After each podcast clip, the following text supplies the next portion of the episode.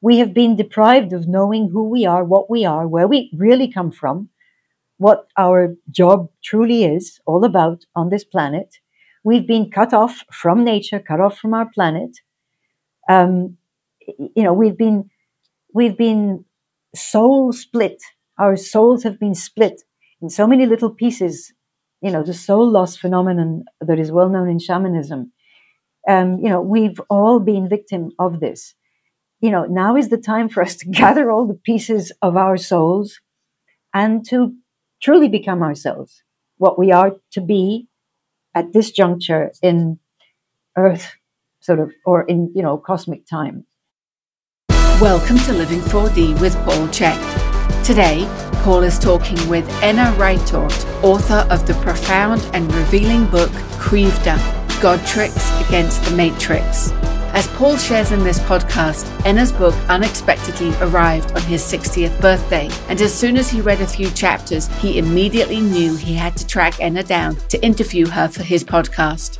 Enna is an incredible woman with tremendous depth and character, as you are about to experience yourself. She has three master's degrees and a PhD in anthropology, as well as being a professional past life regression therapist. Enna has extensive experience living with subsistence level people in India, Bangladesh, and currently in Thailand. She has been deeply involved in grassroots spiritual movements and is an experienced mediator. She is a professional interpreter and has an extensive background in the study of the etymology of words, particularly the ancient languages and words specific to world scripture. Today's episode is the first session of four devoted to a deep exploration of the God tricks against the Matrix and the history of the enslavement, brainwashing, impoverishing, and control of human beings by the gods and the uber rich, and how these very tactics are being used against the public worldwide today. In this podcast, Enna dialogues with Paul on the importance of being careful with words and their power and meanings. They explore human origins and the presence of gods in the ancient history of humanity. As you begin this special exploration of Krivda, the god tricks against the matrix, it is very important to keep an open mind. Both Enna and Paul encourage you to listen from your heart and always be willing to challenge your own programming by asking, is it really true? If you find yourself getting upset at what Enna or Paul share from their extensive studies of the issues at hand, it is a good indication that you have defensive strategies built into your own programming. But now you know right where to look to begin your own healing and rebuild that programming. At this time in the world, it is essential that we all take responsibility for healing our past programming so we can look at the world with fresh eyes and access our creativity. As Einstein stated, you can't solve a problem with the same thinking that created it. Enjoy this very powerful dialogue with Enna Rytort, a truly wise, highly educated, skilled, seasoned human being for whom Paul has the utmost respect. Hello, everybody. Welcome to Living 4D with Paul Chek. Today, I have a very, very interesting guest who has written an incredible book called Krivda. She taught me how to say it. It's the book is Krivda, The God Tricks Against the Matrix by Enna Rytort. And Enna was kind enough to send me this book, which came unexpected out of the blue. And when I opened the book, as soon as I saw the cover, I was like, oh, wow, this is my kind of book. And so uh, I wish I could show you the cover, but we had connection challenges today, so we had to drop the video. But it's an absolutely incredible book. And the subtitle, The God Tricks Against the Matrix, tells a lot about what it's all about. But this book came to me fairly close to the beginning of the whole COVID pandemic. And when I opened the book and looked through the table of contents, I went, oh my God, this is awesome. And I started reading the book and I was absolutely blown away. And so I got a hold of Enna and we had a meeting and began a dialogue. And I'm super excited to have Anna here. So, Anna, welcome to Living 4D. I'm really, really excited to go through as much as we can of this amazing book that you wrote. Thank you so much, Paul. And Well, thank you for thank you for giving a little bit of time to well somebody who is completely completely unknown, not on the map, um, and you know that's really really appreciated. And I, you know, I I I admire your openness of mind and the you know the 360 sort of vision that you seem to have over everything. Thank you. Well, you know, I, I read I read a couple of chapters of the book with my very busy schedule. I want to read the whole thing, but I've just got this is such a beautiful book and so deep and so honest. I, of the chapters I read, they're almost all highlighted in yellow and, and underlined in red and double underlined. I just went, you know, from page to page and left piles of notes. And I just thought, my God, the world has got to read this book because it's just unveiling so much of the truth that's so relevant to what's going on in the world today. So what we what for those of you listening what i did is i mapped out with Anna a series of four podcasts to really give her work the attention that it needs because i think everything we're going to talk about is absolutely critical to what's going on in the world today.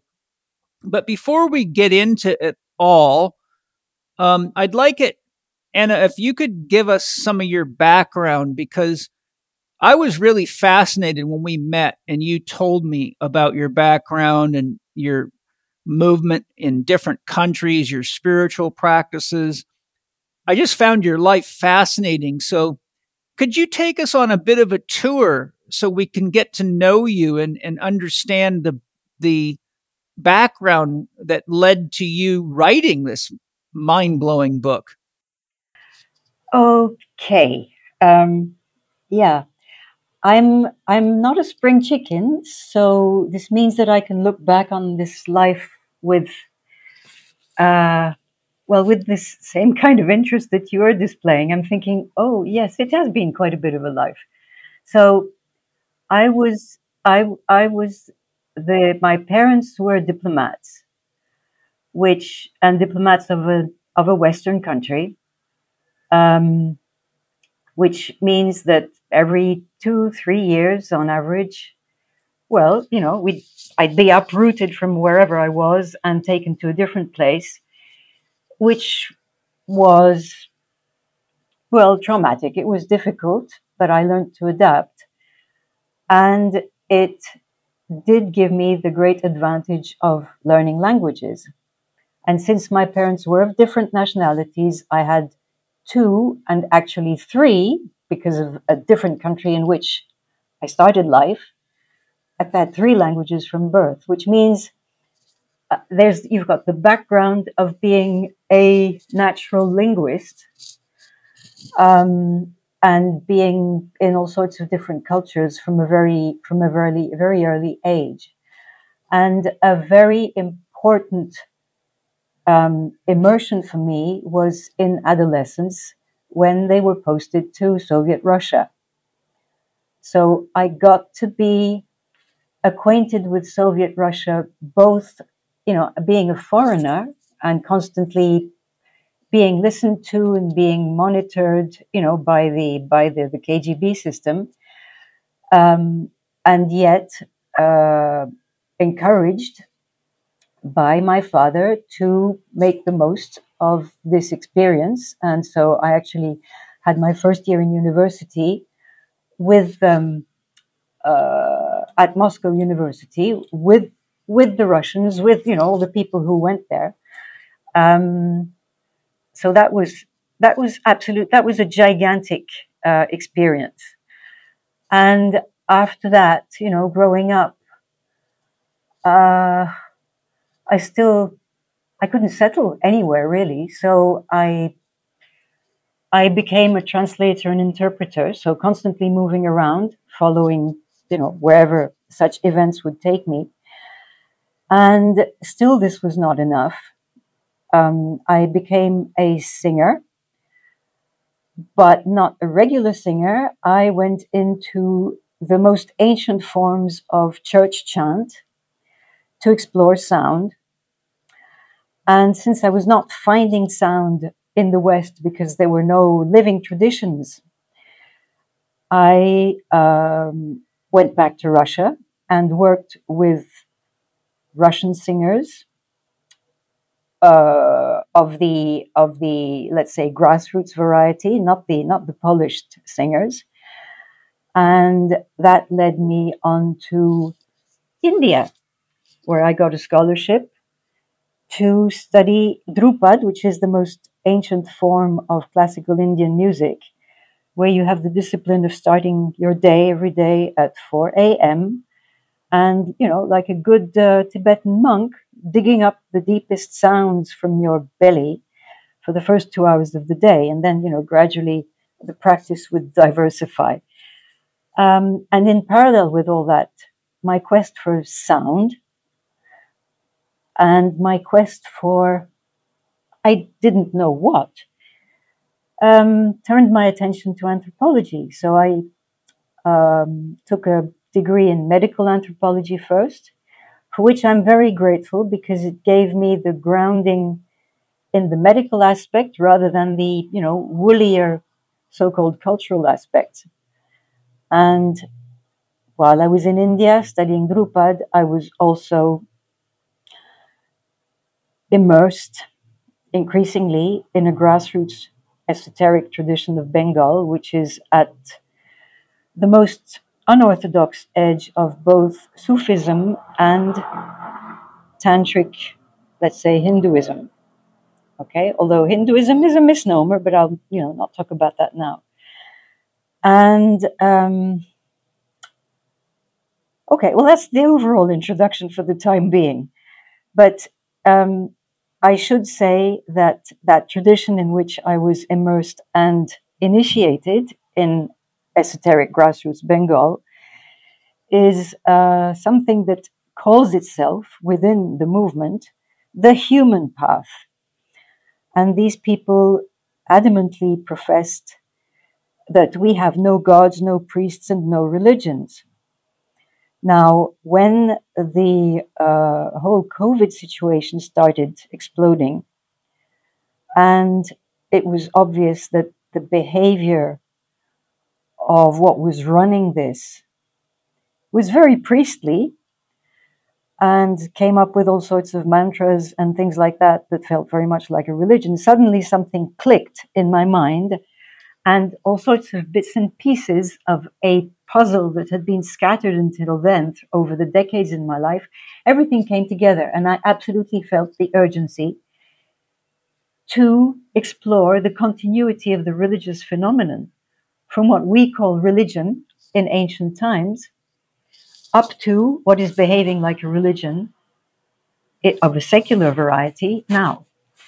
And so that's what sort of took me on this long journey from Yahweh, basically, um, all the way to where we're now with AI and all these things, and seeing that there is definitely a continuity, there is a structural continuity in terms of all the elements that make up a phenomenon of religion.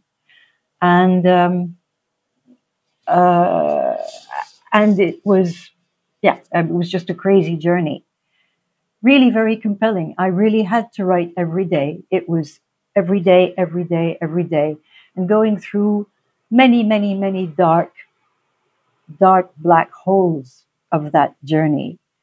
Um, but coming out of it, I can say that for me, it has been more than therapeutic, to- very, very liberating, and has now opened up for me a completely different um, you know, way of being at the same time thoroughly embodied as a human being and thoroughly hooked into the, you know, the world of subtle, subtle energies, nature, and all these aspects.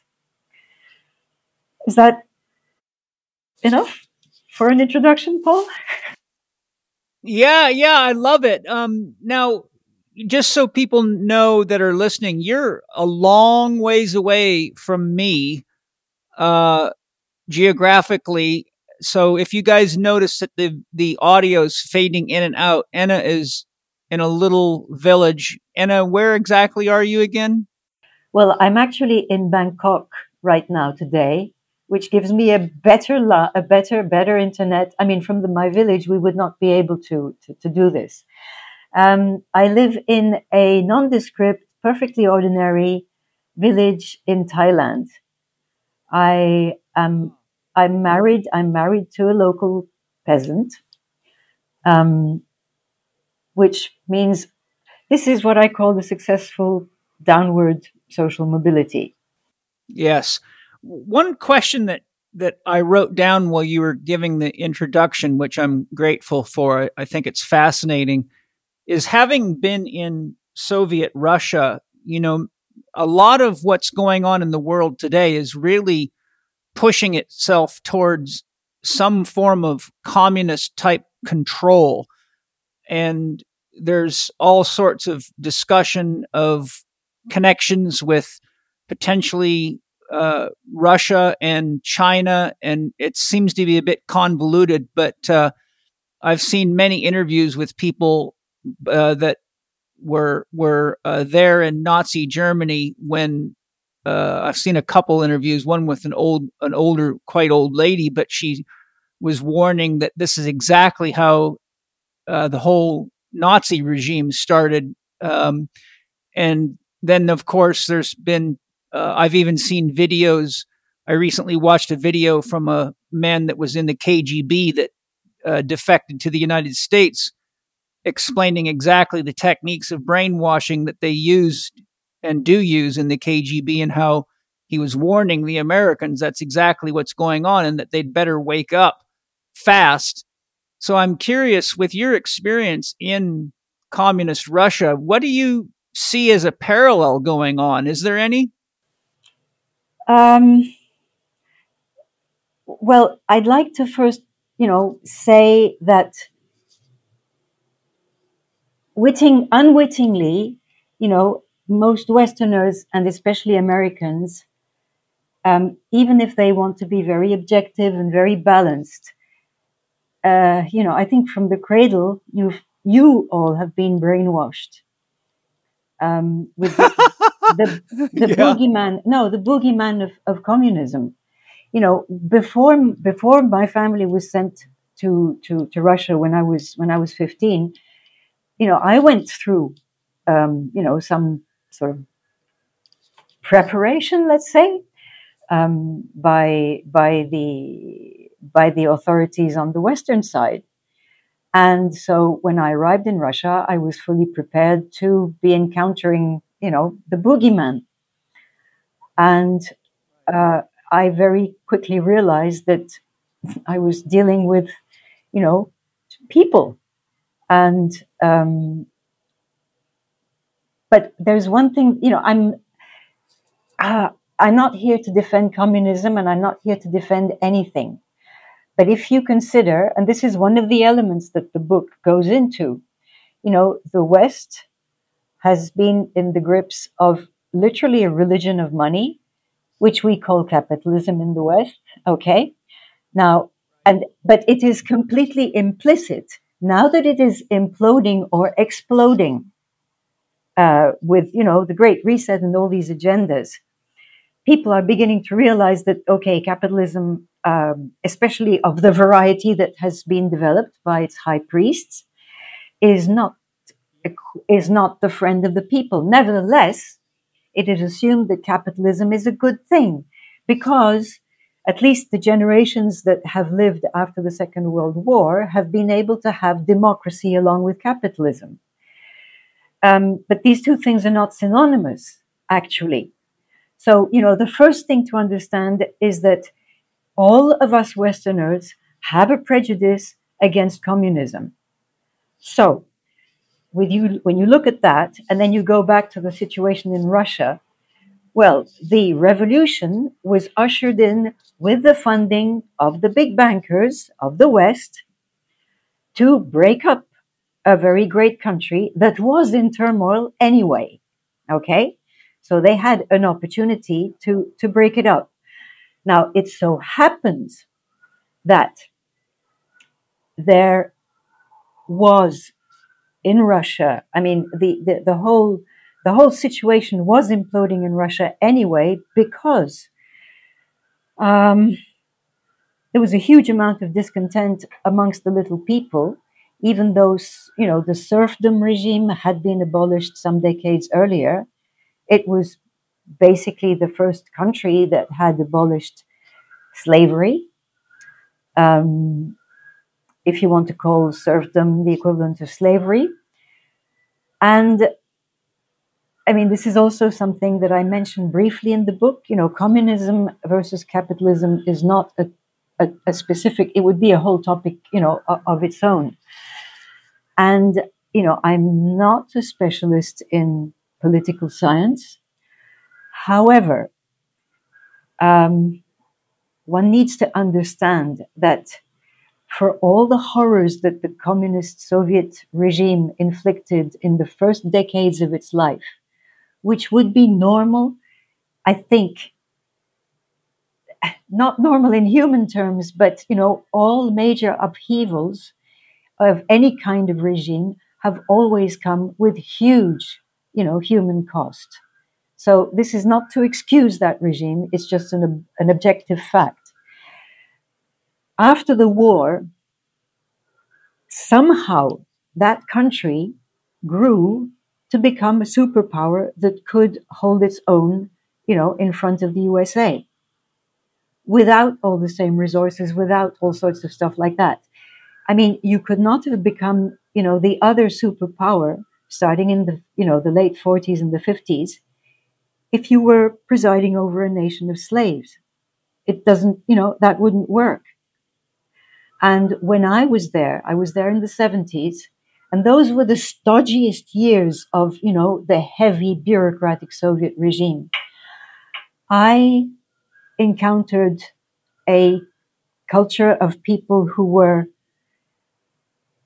I have never met in the West people who had that degree of cultural sensitivity, creativity, um, curiosity, emotional fullness. You know, when I went back to the West after that, it took me 10 years to get used to the emotional barrenness of the West. Okay, so this is just my, you know, my personal experience from having been there at that particular time while I was being spied on all the time. Okay. So I really was the Westerner who was not in her own country, but I was encountering, a, you know, a nation of of people who were already to my, you know, immature mind, more human than anything I had ever experienced in the West. So that's just, you know, by way of introduction. And then if you consider that, you know, from the fall of the of the Soviet Union, what took place was literally the rape of Russia and the rape of the different other republics of what had been the Soviet Union. Um, if you consider that basically what they were offering was a counterculture um, which inspired virtually all the newly independent countries of the third world in the 50s and 60s. Uh, I'm not saying that anything was good or bad here. I'm just saying that we've got a number of sort of basically historical facts that should put the experience of Soviet communism in perspective. Now, Chinese communism is, is, a different thing. And I'm certainly not a specialist of that. However, what I know for sure is that there is no, um, I don't think we need to fear a collusion of Russia and China on the, on the grounds of communism. Russia has come out of, you know, that regime is over. And Russia has had to go through a really very hard period over the past, you know, 30 years of uh, basically, you know, jungle capitalism at the expense of the country. The cost to Russia in particular and to many of the ex Soviet republics of um, post Sovietism, let's say, of well, you know, Russia opening up to the capitalist world and having economic shock therapy and and the theft of all its major assets and the, and you know the rise of its mafioso oligarchy. I mean, all these things have been deeply traumatic. The loss of lives has been phenomenal. Um, they they are now maturing into something else, which is, I think, in political and possibly and economic terms, possibly going to be a stabilizing factor for the world. So, you know, I think it would be urgent to start respecting the journey that Russia has been through, um, the maturing journey that it has been for Russia. Um,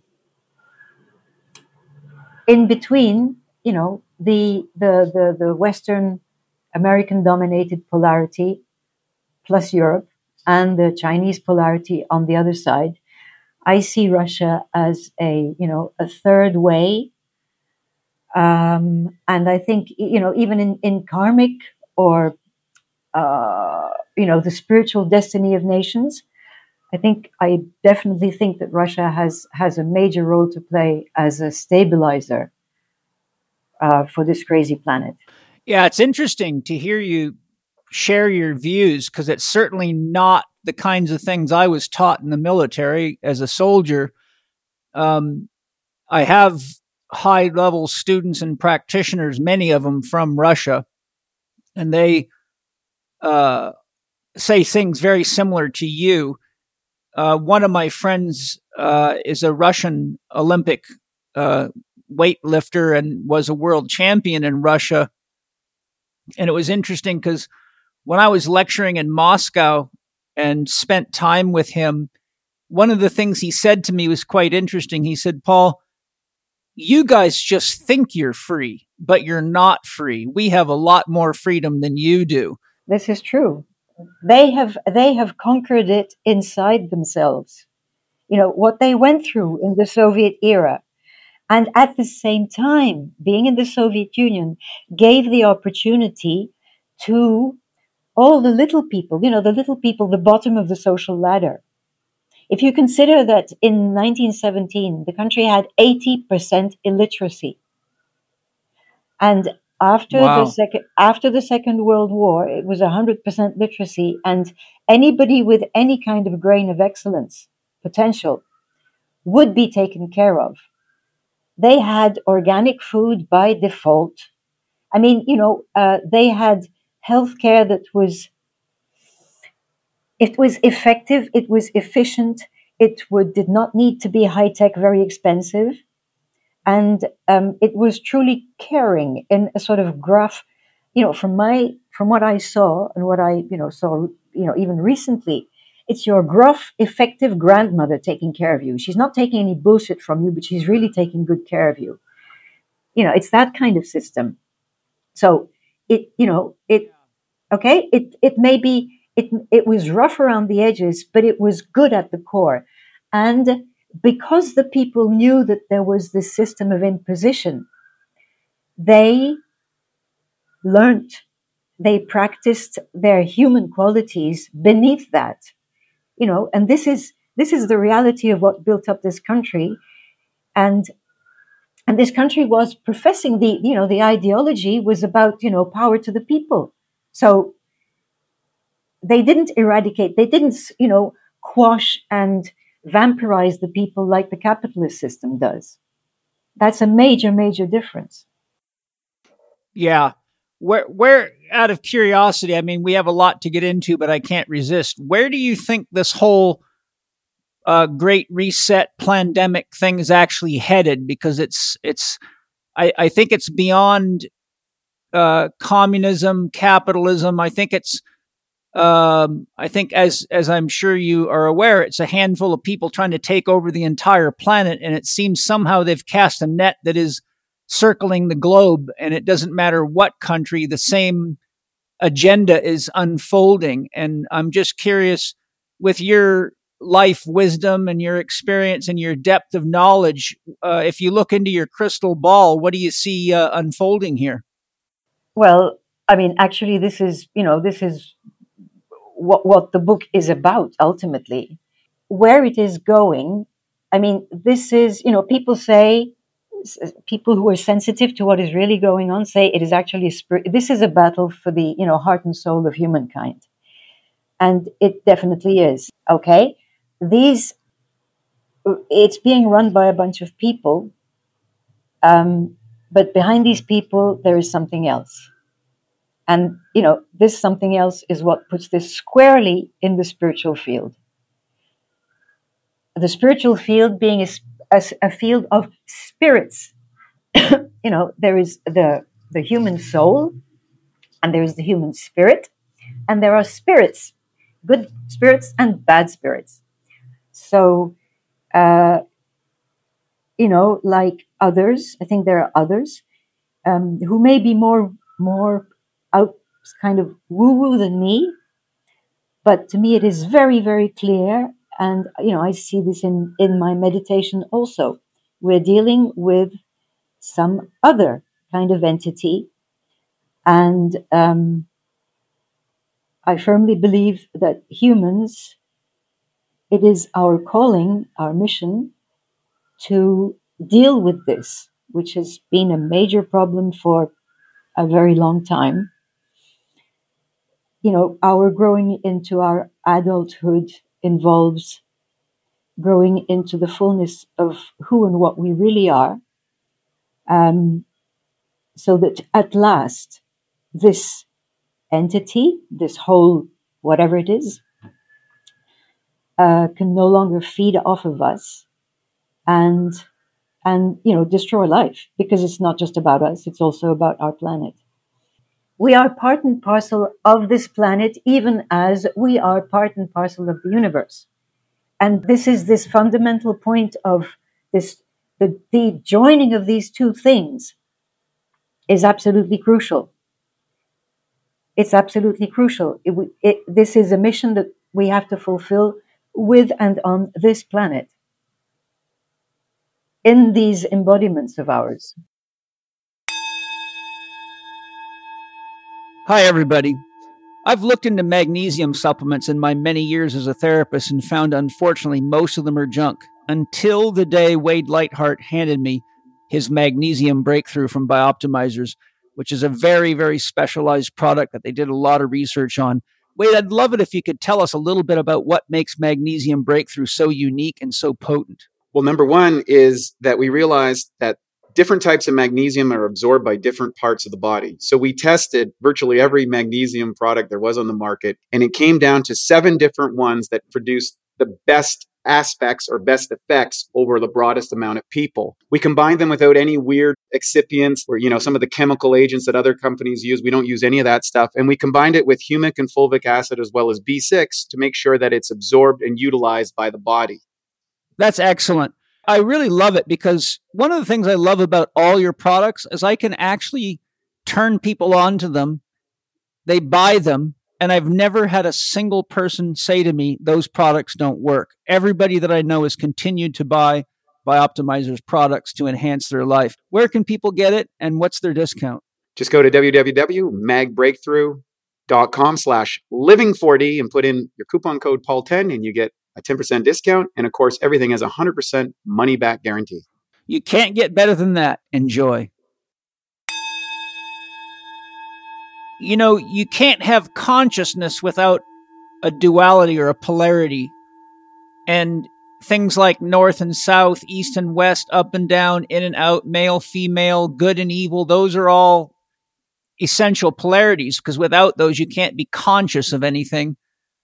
So where I'm headed with this statement is that these entities that are behind all of this, which I do believe are very dark forces. Uh, and I even said on my Why Kings Kill Your Children video that I put on YouTube, if, if I didn't know better, I would think we were, we were dealing with some kind of an alien force that has no respect for humanity or life but seems to be just wanting to gobble everything up like a machine that won't stop eating until somebody unplugs it.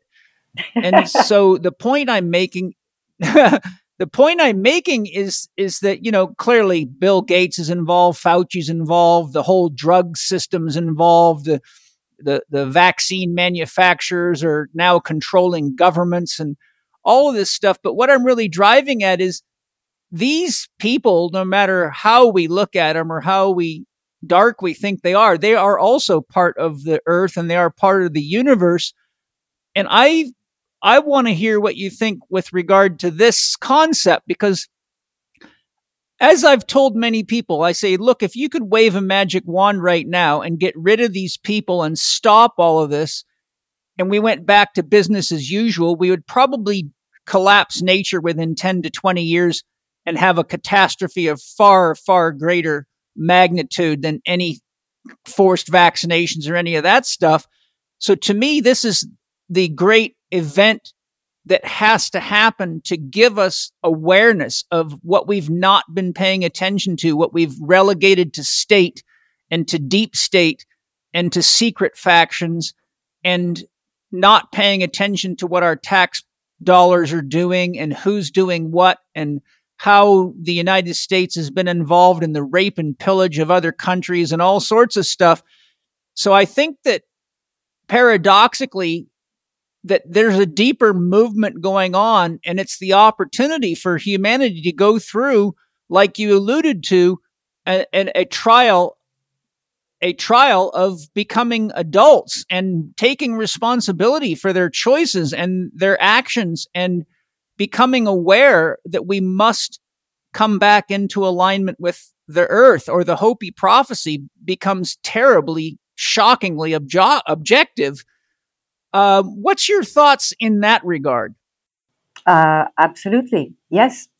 Um, definitely. You know, uh, we cannot go back to business as usual. And we already, we've been knowing it for a long time. But business as usual you know, we all have gone along with the business as usual that was dictated from above by the high priests of money, of science, of war. You know, we had peace movements and we had protests and things like that. We knew that it wasn't right. You know, we've been wanting to protect the environment, but we did not have the whole picture of of why it was like that.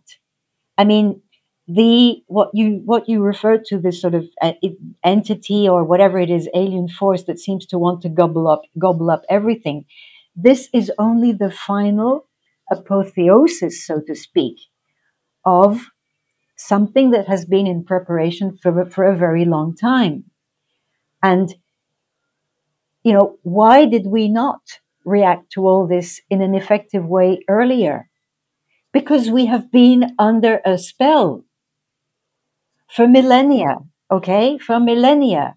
And this is where, you know, the deciphering of the phenomenon of organized religion is really important if we want to rid ourselves of the formatting that is deep inside our subconscious into it's deep in, in our traumatized selves intergenerationally and even I would say, you know, across the whole uh, collective unconscious memory of humankind.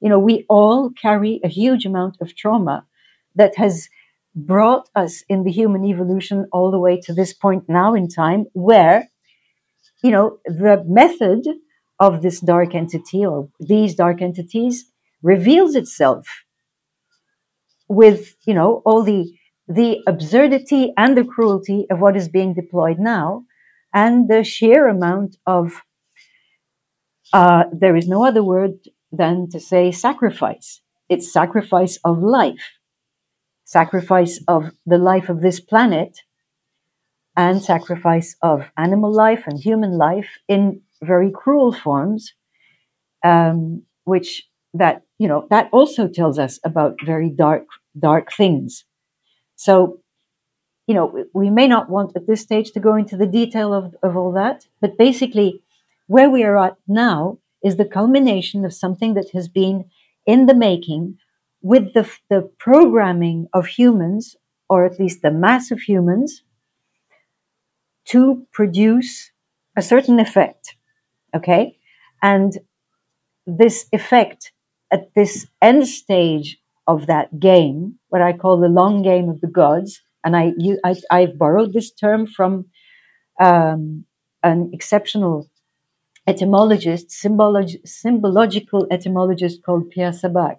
He he's def- deciphered, uh, you know, uh, all the religious terminology from ancient cultures and found all sorts of elements that allow him to say that there is a long game of the gods.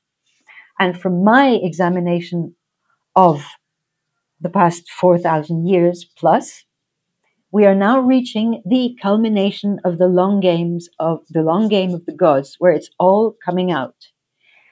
And this culmination is also what I believe to be the culmination of the hidden, unknown to us, long game of humanity. We have been deprived of knowing who we are, what we are, where we really come from, what our job truly is all about on this planet. We've been cut off from nature, cut off from our planet. Um, you know, we've been we've been soul split. Our souls have been split in so many little pieces. You know, the soul loss phenomenon that is well known in shamanism. Um, you know, we've all been victim of this. You know, now is the time for us to gather all the pieces of our souls and to truly become ourselves, what we are to be at this juncture in Earth, sort of, or in, you know, cosmic time. So, yeah, I absolutely agree with you. As regards the whole issue of polarities, yes, we live in a world of polarity, and this is this is the one of the elements that gives rhythmicity, rhythm. You know, the rhythm of day and night is probably the most fundamental, along with the polarities of um, feminine and masculine. On the other hand, there has been a uh, an intellectual heavy tendency to draw up classifications where you've got, you know, all the negative side is under the night, the feminine, the this, that, and the other, and all the positive stuff is under the masculine. This is an artificial artifact. Okay. Things are much, much more nuanced than that. Um, so, uh, navigating the polarities with all their nuances is a fabulous game that we need to learn to play again, you know, with, um, with enjoyment rather than going into the, the, the you know, tidy little squares of, uh, um, yeah, you know, all the all the different elements of the polarity put in a negative and a positive column because this this impoverishes our both our sensory ability and our emotional ability and of course our ability to think correctly i agree. A couple of questions rise up. You mentioned there's a lot of uh, cruel sacrifice but by definition and by historical application, sacrifice is the giving up of something for the gods. It is a return whenever the natives would hunt or even gather, there was a sacrifice and there were rituals that were acts of giving back. So sacrifice is a giving back. It's, it's maintaining the cycle of return. You know, Walter Russell speaks of the love principle and says that for love to be in balance, there has to be a balance between giving and receiving. And so the sacrifice is, is always about if you take an animal or you take life, then you must give life or some kind of sacrifice back. But this does not look like sacrifice to me. It looks like murder. I'm curious what your thoughts are in that regard. And, and along with that, you mentioned the gods. Uh, I'd like your thoughts on who exactly are the gods. What gods are you referring to? Because that's quite a general uh, term that can be misconstrued. Yeah. So, Paul, I mean, this. Okay. I mean, you really go. You're going. You're going for the meat of everything. Um, and I'm not surprised, actually. yeah, I've been along, around long enough to to to, know when uh, things are sacrificial out of spiritual uh, intent, and when um, things are sacrifices out of malevolence. And so when you use the word sacrifice and gods in that context, I need to get some clarity for myself and for everybody listening because yeah, yeah, uh, okay. yeah, you know, yeah. I. I, I, I don't, I, yeah, I think you know what I mean. Yes. Okay, Paul. This is where, um, there again, yeah, I'm, I'm assuming that you know most of the people listening to this are monolingual. They're English speaking, and they have probably not had much exposure to uh, ancient languages from which our modern languages are derived. And so, you know, we have been brought up to think that, you know, making sacrifices for others, for a good cause, for this, that, and the other, uh, is a good thing.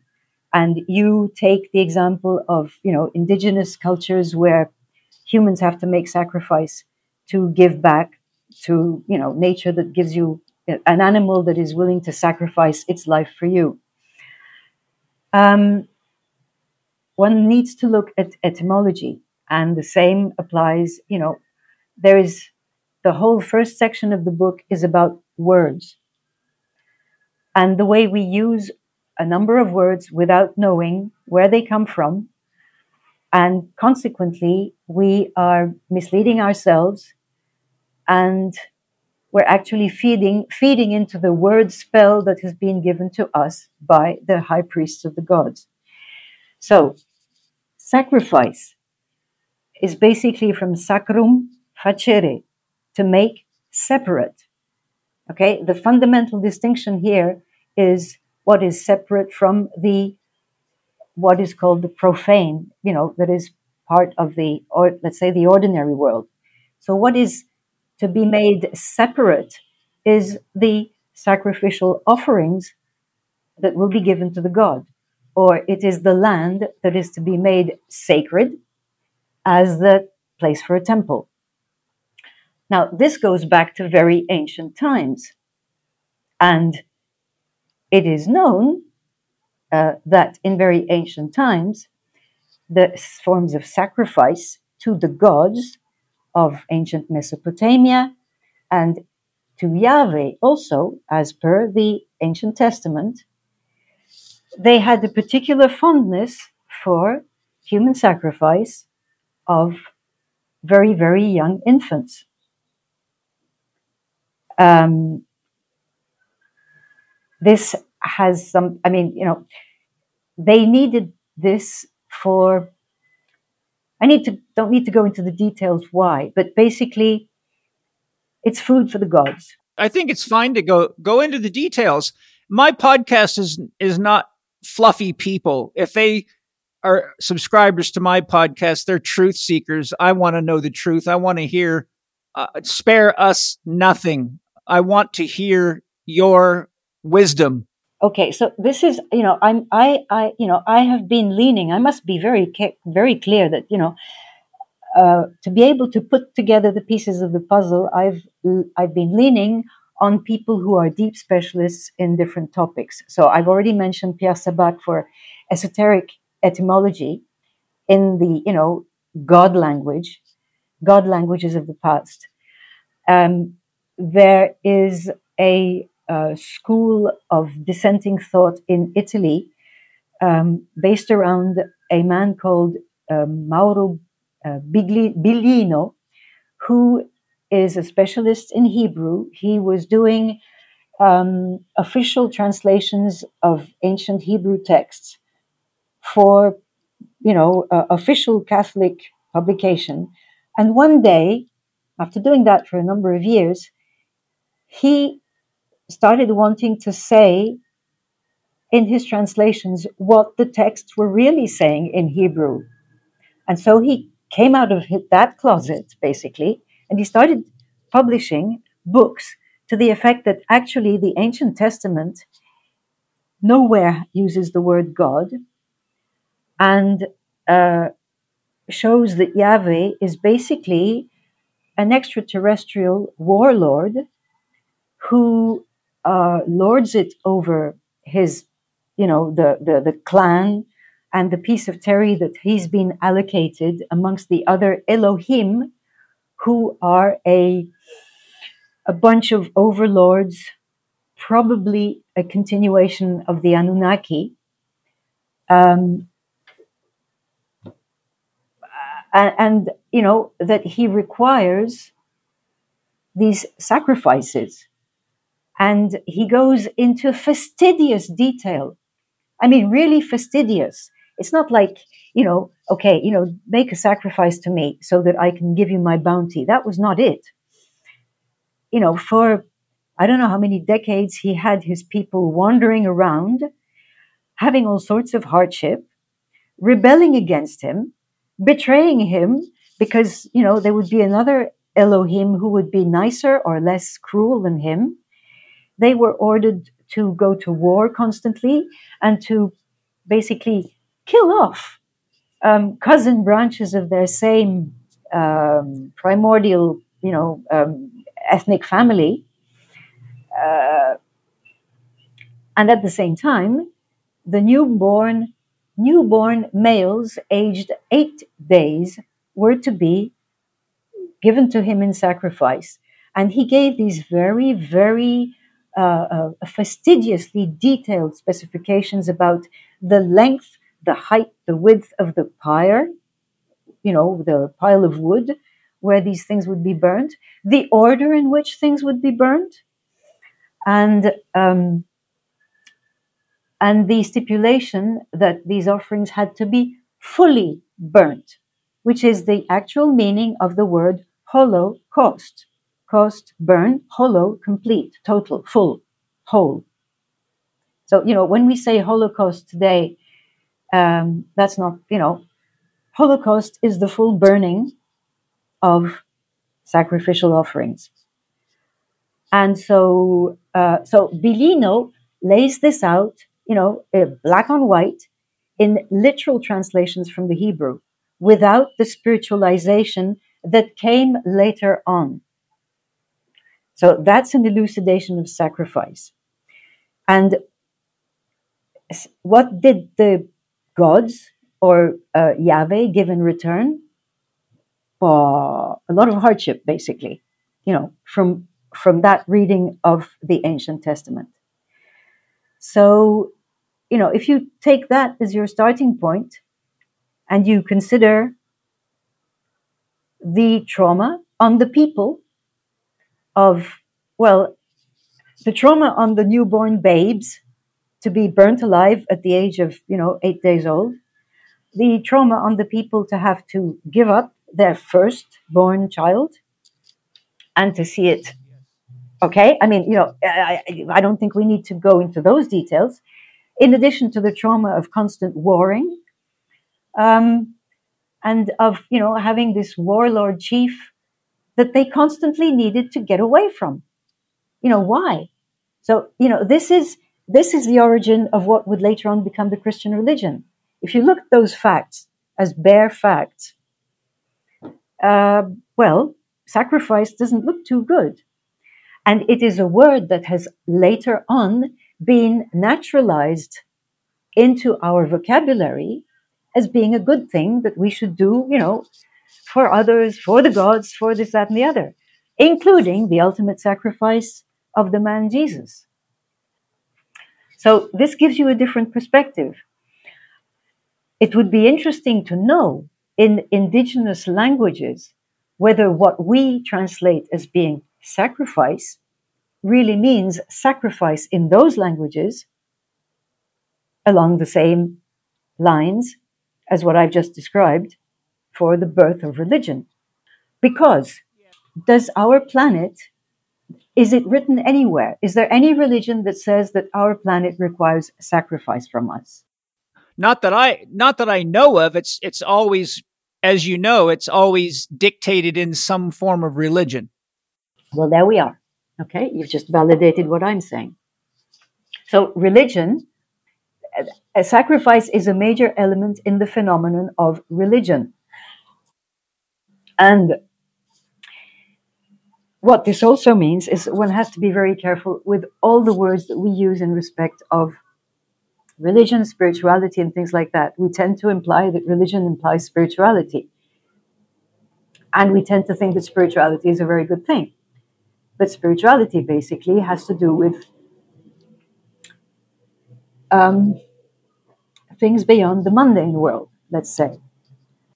And uh, religion, because we don't have another term, we tend to project the word religion on the practices that we deem to be spiritual in other cultures.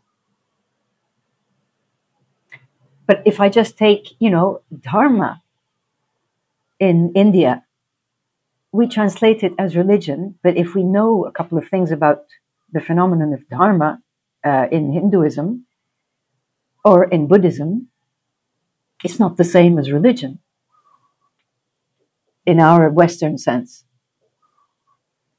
Especially Buddhism, which is, you know, there is no God in Buddhism. Dharma is something to do with the correct way of life in harmony with with all you know with nature society and the cosmos so you know there's there's a very very big distance between our understanding of religion and an understanding such as dharma which is illegitimately translated as you know the religion of the hindus and the buddhists likewise, I mean, there is the whole issue of the God word. Now, for that, I mean, there's it's it's there's the very very big topic of etymologies of God words, uh, God names, and you know, I did a bit of a comparative exercise across the main languages of of, of Christendom, and in reference to uh, to the gods of uh, to the god situation of India. And having lived in India, I lived in India for seven years. Um, the god phenomenon in India, or the perception that people have, their attitude to their deities, is not at all the same as what we have in the West or in, in monotheism. It's not at all the same thing. And so, you know, basically, uh,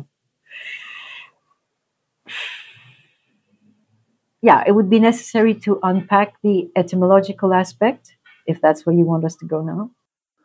Well, we, yes, I do want to go there, but before we go there, I still want to get the answer to a question, and that is what is the function of the sacrifice going all the way back to ah, Yahweh, the okay, babies, right. and, and whatever, whatever. In other words, what? See, there's many people that I've studied that have said directly or implied that we are being sacrificed. That all this electronic tracking and uh, hooking people up to 5G and related practices are actually a means to extract life force energy out of human beings. Exactly. They, yeah, that's right. That's right. That's right. So, what I why, why would Yahweh want these kids sacrificed? What is what is being released to them? I mean, you got a bunch of ashes, so the only thing that can be released is some kind of energy.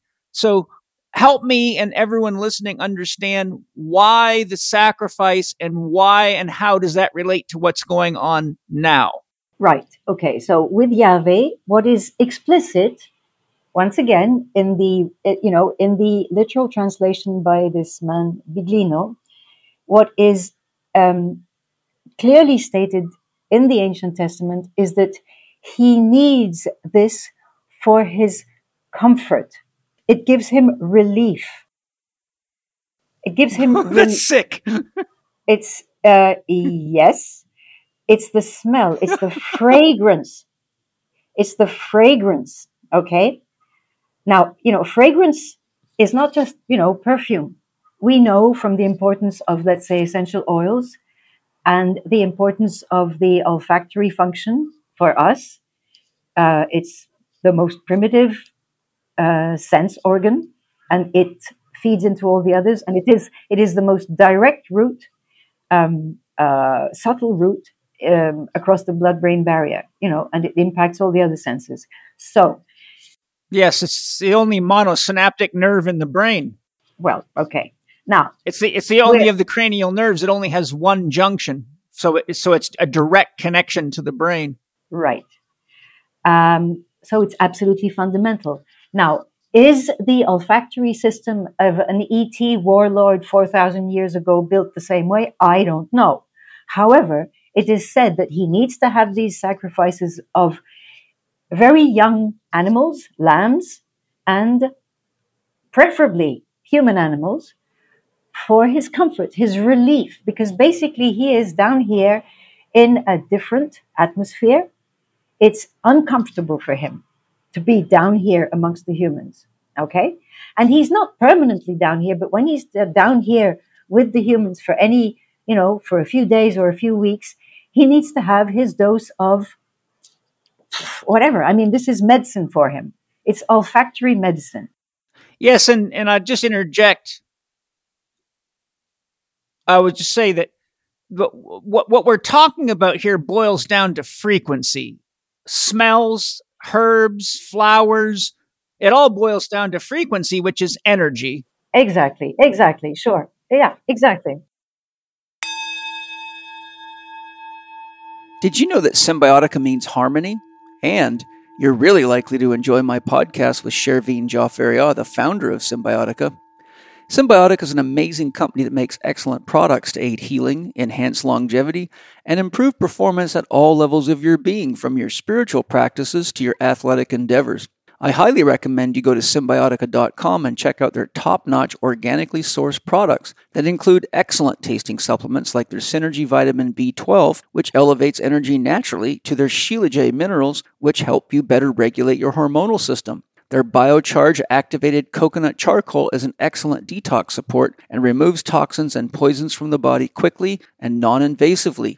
Their organic longevity formula is one of my friends and students' favorites. They rave about it. I really enjoy their Regenesis liposomal glutathione for its amazing antioxidant powers, which is really helpful for anyone that enjoys vaporizing tobacco and herbs like I do. They also have great immune support products, water filtration options for drinking and showering, and some cool clothing and more. When you go to cymbiotika.com and use your Living4D discount code, which is capital C, capital H, capital E, capital K 15 on checkout, you get 15% off anything they sell and you won't be disappointed. Enjoy Cymbiotika.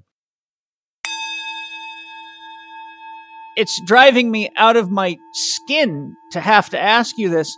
You're speaking of Yahweh as an entity, a being, like, like, uh, just like, um, some kind of a being. I don't know what kind of a being, be it human or otherwise. I really want to hear from you. Who in the world do you think Yahweh is? I mean, we have the Old Testament, which certainly gives adequate representation that this whoever it is, whatever it is, has a very distorted sense of love and connection and is quite evil. Exactly, absolutely. No, I mean, if you, there again, now Biglino also translates literally um, the terms that go with the angels, you know, the seraphim and all that. And he actually demonstrates that the Hebrew words show them to be devices. They are uh, actually they're interdimensionals that can take on a physical form, like interdimension. Certain interdimensionals can take a physical form for a certain length of time. It takes a certain amount of energy to do that, and then they have to pop back into their other dimension. So the seraphim and the cherubim are uh, they're you know, there's chariots and there's, uh, you know, the, the different devices that Yahweh uses. There are energy devices, there are transport devices, there are communication devices. So, you know, this is interpreted as angels in the Greek sense of messengers. as being the you know the representatives of of Yahweh, and Yahweh comes down on His glory. They say in the Bible, but the glory is actually a kind of flying device. So, if one understands that Yahweh is some kind of more or less interdimensional extraterrestrial being, as the other Elohim, and as is clear from the Anunnaki previously, and you know, they being different and more powerful because of their tech, more powerful than the humans who were there, could lord it over, over the humans, colonize them, and wrap this in their temple systems into systems that would probably not yet have been called religions at the time. The word religion actually comes up only with, you know, uh, uh, with the new with the New Testament. It's only at that moment that we start having a phenomenon that we can call religion. Uh, it, you know, in the earlier times, there were different terms to denote your relationship with entities that were not human be they ETs, be they thought forms, be they demons, be they whatever. And, you know, in the ancient world, people were much, much more familiar than we are with our secularized, mechanized understanding of reality. They were much more familiar with entities, you know, demons. The word daimon was a very flexible word that meant anything on a spectrum from what we would call God to what we would call Satan. Along, you know, and along that spectrum, you had jinns, you had, you know, evil genies, and you had, you know, the positive daimon, you know, who is an inspiration for you. So they used that word and they had all sorts of qualifying words. And they lived with these entities exactly like indigenous peoples live with the entities of, you know, the spirits of nature simply because their senses are still attuned to them, whereas ours are completely atrophied. Not all of us. Uh, okay, not all of us, I agree, but I mean, I'm talking on, you know, behalf of the vast majority of us. If, Paul, if the vast majority of us had been able to remain attuned to that, we would not be in the predicament that we're in now. I agree. I'm just simply saying that I'm very aware of these things. I'm I've conducted hundreds of shamanic ceremonies and done a lot of deep exploration and come into contact with a lot of intense experiences and studied a lot and there's many cultures that speak very clearly for example i've got very good books describing that though we have all of our fascination with angels, there are the equal and the opposite counterpart, which are the what's often referred to as the dark angels. And and so there's these dialectics, there's these forces of tension that create consciousness throughout the entire universe, but pe- people are too immature to look at the dark side of it, so they keep on you know fantasizing that everything's gaga goo goo in religion land, but it's a bit immature and sorry to interrupt. You can't blame they've been we've been programmed to believe that way.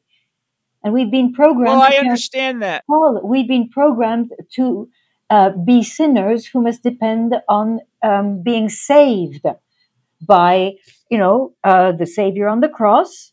And you know that's a never ending sacrifice okay and now to be saved by ai by strange things being put in our bodies and uh, you know whatever.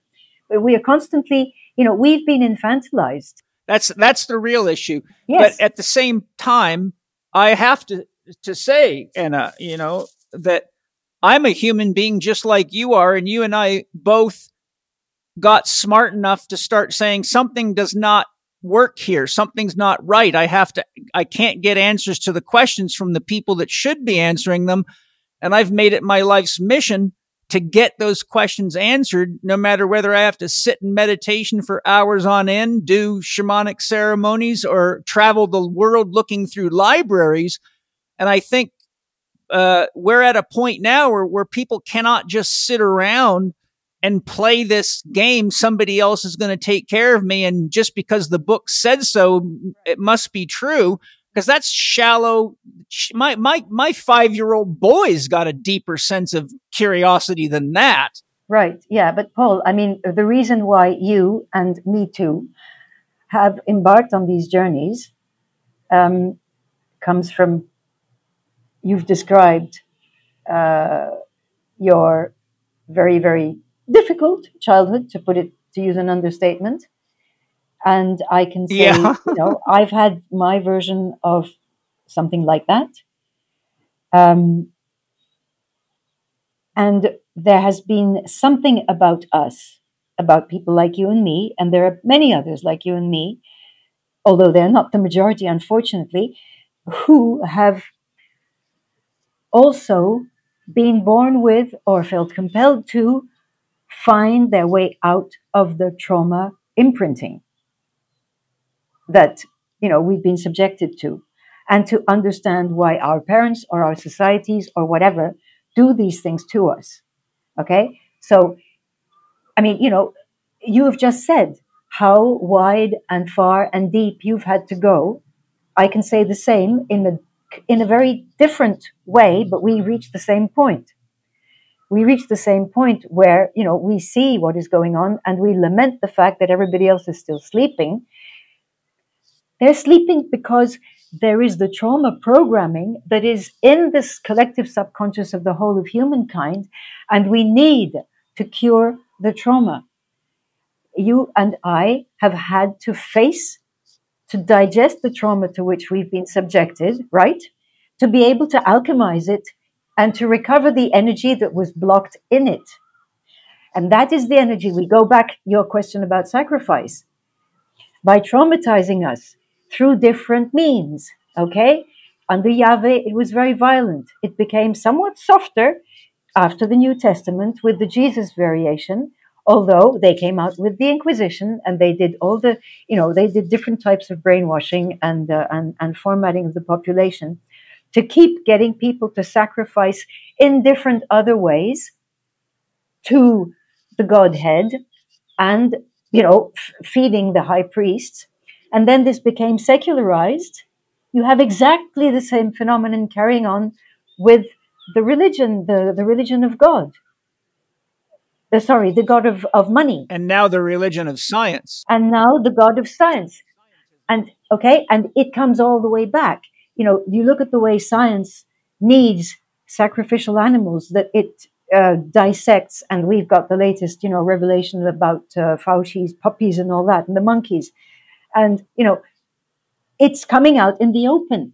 But this has been going on for the past four thousand years at least, and so this has been intergenerational, perpetual trauma imprinting, so that we remain dissociated from ourselves so that we remain in fear, so that we need to depend on a savior, and so that with the fear that we're constantly exuding, they can extract with, you know, this or that extra practice, they can extract energy. You were absolutely right. Yahweh was deriving, you know, comfort from a fragrance. Um, uh, the gods derive great enjoyment from the energy of suffering. Um, and it's the energy of human suffering, the energy of human emotions. And they, they know that our emotions are powerful. They do not have these emotions. They do not have the spectrum of emotions that we have. And basically, they need to keep us in fear and to harvest the emotions and the substances, okay? Um, you know, the body fluids that are harvested from sacrificial victims, uh, all these things. Yeah, blood. and adrenochrome. I mean, all these things are part of the same continuum. If you look at that element, just the element of sacrifice, understanding what it is from the point of view of the gods, and not from the point of view of our erroneous translation of other cultures' understanding of giving and taking. Sacrifice is a major indicator. Uh, yeah, you know, it's it's not just from religious documents. I've studied shamanism and and native history and uh, tribes and all aspects of it, and and and sacrifice in ancient cultures and tribal cultures was had nothing to do with uh, the Bible or standard religion. It had to do with an awareness that there's a balance in nature that has to be maintained. And, you know, that leads me to ask you this question. We're talking a lot about very negative gods, but by definition, if the source of the universe is a zero force, which I have lots of reasons to believe it is, then for every negative God, there has to be positive gods. And for every negative extraterrestrial entity, such as a Yahweh, there has to be an equal and an opposite. And so my question for you is, how do you feel and where do you feel those positive elements play in? Because I've studied Dr. Street, Stephen Greer's work on extraterrestrials, and I believe he is the most authentic and has got by far the most experience of contact. And he has said unequivocally that people's perceptions of the extraterrestrials as negative is, is a manufactured concept to inspire uh, the military industrial complex to keep tri- tricking people out of their money and keep them in fear. But the reality of it is that his contact with extraterrestrials has been incredibly supportive and they are aware of what's going on and they are watching and they have disabled nuclear weapons and all sorts of stuff to keep us alive. So where where do you see this this dynamic play because if you study the Sumerian tablets, you go as back as human records go, there's evidence of wars amongst the gods and, and that the, the great flood was a result of one of those wars. And there's arguing and battling amongst the gods about what human beings should be allowed to do, be taught, etc. So there's another side of the, the, the, the story here. I'd like to hear your expression of the positive side of it so that we can get this thing in balance? Um, let me. I've been. I've listened to quite a lot of uh, of uh, Dr. Greer's work. Have you ever heard him call those all those benevolent contact entities uh, that he's encountered? Does he ever call them gods? I don't think he's ever called them gods. He speaks to them as as beings. Uh, he speaks of them as far more intelligent than us. Exactly. Um, there's a problem with the world with the word gods and God. Um, uh, so that's you know that's a, that's the whole chapter on etymologies. Uh, when indigenous people interviewed by Westerners refer to, they don't refer to gods, they refer to spirits mainly. They deal with spirits. And there is the great, okay, there is the great spirit, but they don't refer, the word God may be applied to them by the ethnologist who is describing their re- religion, although it doesn't operate like a monotheistic or a God theistic it's not a theistic, re- their religions are not theistic. Okay. They're not based on gods. Uh, and our, I mean, our natural relationship with our planet is not a relationship with a, a, a Godhead. It's the concept of gods that is a problem. Out there, you know, out there in the interdimensional world, there's a, you know, teeming universe of all sorts of entities that are neutral or benevolent or you know there again we have to be careful about projecting our moral understandings of good and evil on you know the world the universe out there the cosmos out there. Um, I, I think that you know the universe seeks constant evolution and this means that in evolution, you know, the, the game of, of polarities will lead to a certain imbalance that has to be brought back into balance. So there is this constant game, which is another form of, you know, cyclical rhythm uh, in the universe. And that is not if if if the universe the universe doesn't have a moral code that says that this is good or bad, it's a matter of of balance. You know, we grow a little bit, we have some growing pains, and then it's going to calm down, and we're going to be able to do something more beautiful. And then we have to, you know, break a leg, or the universe has to have some kind of whatever, something, some some some big event happening out there. And then you know the chips will fall where they need to fall and something more beautiful will be generated on that basis.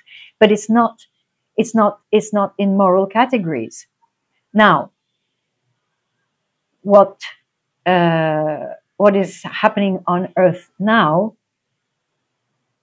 is uh, is something that all those you know those benevolent and or neutral entities out there are watching. And uh, from what I understand, there is a lot of concern that any major, uh, I mean, the destruction of planet Earth or any major transformation of planet Earth would have very deleterious ripples across the galaxy, if not beyond, in terms of that balance, okay? And this, you know, Okay, so this brings us to another dimension, which is what is Earth? And, you know, I would want at some later stage to talk probably much more about that because Earth is a being. Um, okay.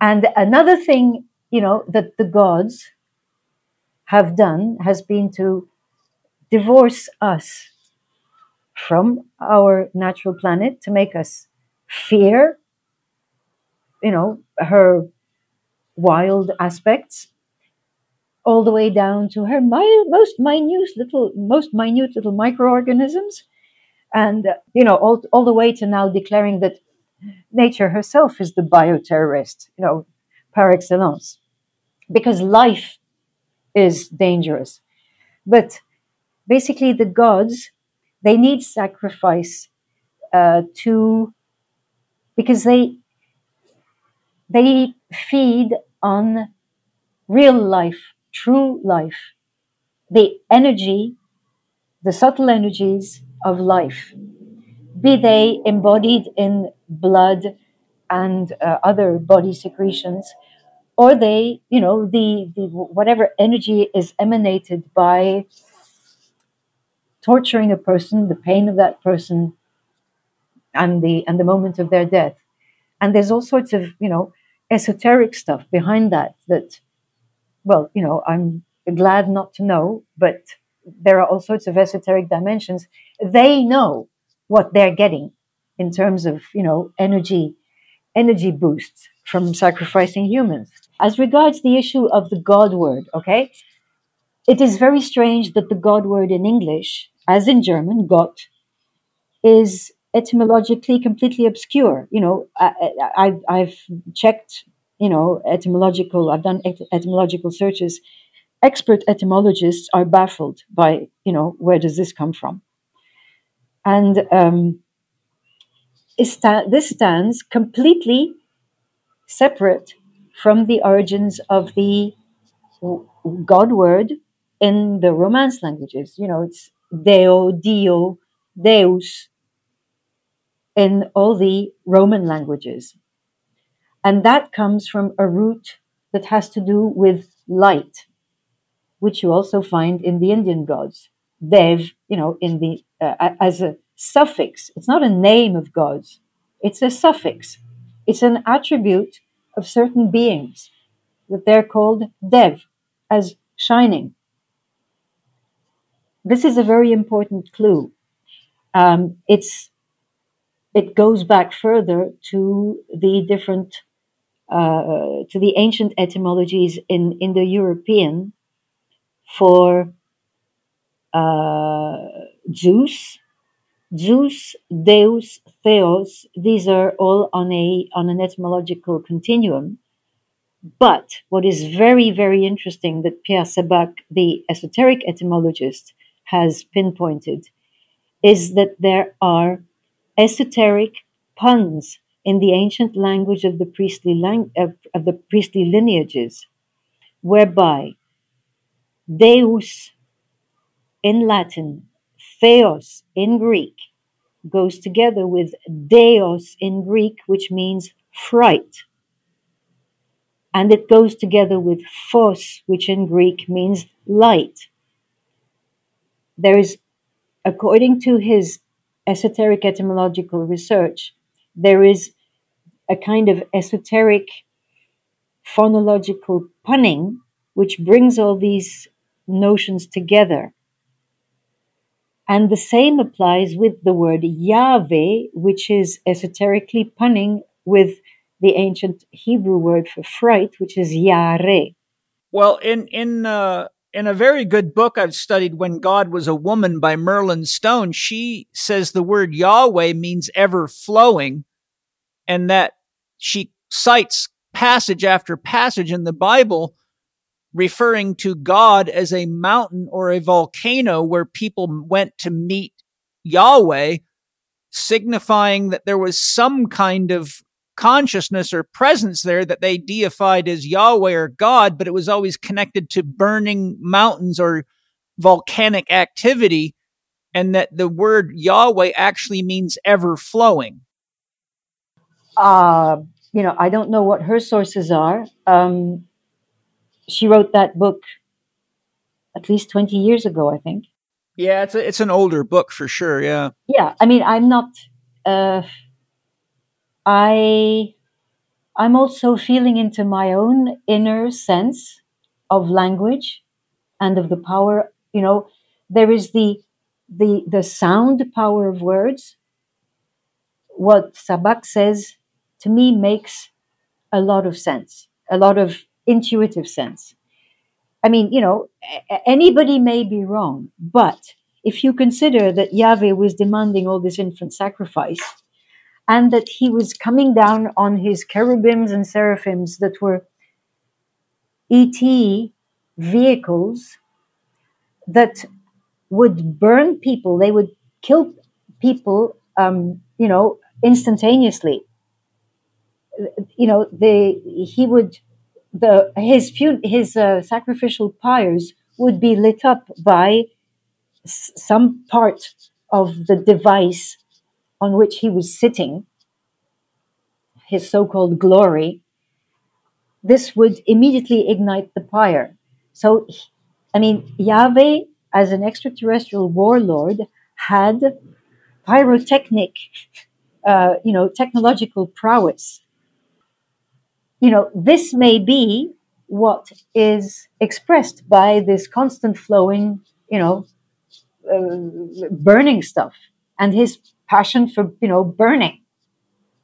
Stuff had to be fully burnt. Okay. So, you know, I don't think at the time when, um, when, uh, that book was written, the stone book was written, I'm not sure there had been this much, there's been a hell of a lot of research and very critical research in the 21st century, precisely because there's been more people waking up to their own suspicions and doing deep, deep, deep research.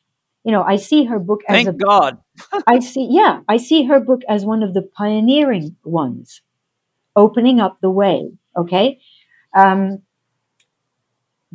and you know, uh, so we stand, we, we all stand on the shoulders of giants, but those giants will not hold it against us if we take the arguments further and deeper. Hi, everybody. You know, people from around the world are constantly asking me where they can find organic foods and supplements that are actually organic, not just some fake impersonation, which is sadly so common in the marketplace today. My most common suggestion is go to Organifi.com. That's O R G A N I F I.com, where you can find a wide range of excellent nutritious products made from certified organic source materials. Organifi has superfood drinks that actually taste great, unlike most, immune support products, excellent high quality protein powders, digestive support, joint support, liver support, green juice, hormonal support, and menstrual ease nutrition formulated by a team of female herbologists for women, and more. My family and I, and a significant number of my clients and friends and students from around the world use and love Organifi products because they're nutritious, taste great, And unlike many products, you actually get what you pay for. Hallelujah. I love Organifi's high values and high quality products, and they're excellent for athletes, children, and the whole family. There's no better investment than investing in your own health and well being. And when it comes to investing in my health and the health of my family, I go to Organifi. If that's not enough to make you want to explore all the amazing products waiting for you at Organifi, I'd love to sweeten the deal for you by offering you a special Living 4D with Paul Chek discount of 20% on any of Organifi's excellent certified organic, super clean, nutritious products by using the code capital C, capital H, capital E, capital K 20 on checkout. That's check 20 all caps on checkout. I hope you enjoy Organifi as much as my family and I do. No. I have another question, which is, I think, an important one in this context because you spoke about light. The, paradoxically, light is associated with the gods, but the word Lucifer means light bearer. So I'd love to hear how you weigh in on Lucifer as light bearer. Well, Lucifer is interpreted uh, as okay, it, it is the light bearer, it is uh, Venus um, in astrotheological terms. Uh, it is deemed to be the fallen angel equated erroneously with the figure that was later invented that was Satan. Um, but if we if if I take us back into the light connotations of the you know Deus, Dieu in French, Dio in in Italian, you know these words are applied. They start to be applied to gods in um, in you know ancient in antiquity in ancient Greek Greece and Rome, and especially uh, to the Christian God, the post Yahweh God. God somehow Yahweh disappears and becomes God, right? Dieu, Dio, Deus. Now, what I looked at was what kind of light. I mean, these are all it's this is a very complex topic, so you know, bear with me. I love it. Okay, Jesus in the New Testament encodes astrotheologically the path of the sun across the zodiac and, and through the seasons. In other words, he is treated as a sun god. Okay, and there is then, okay, you've got the esoteric aspect of the sun dying for three days at the winter solstice. So that's one level of coding. The death and resurrection. Right. These are, this is, it's a coding, it's an interpretation in relation to the sun. The different sun gods, uh, Zeus, Deus, Deus, these words come from the ancient Indo-European of Dios, Pita, Pita, father, Dios, sky, sky god. So sky god would be okay, you know, an entity that gives the light portion of the sky during the daytime, aka the sun. However,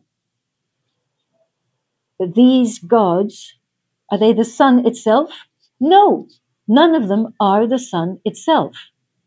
And this is this is the subtle thing that we need to capture I am not aware of any indigenous cultures that worship the sun, our star, in the same kind of way as the gods that are derivative of the sun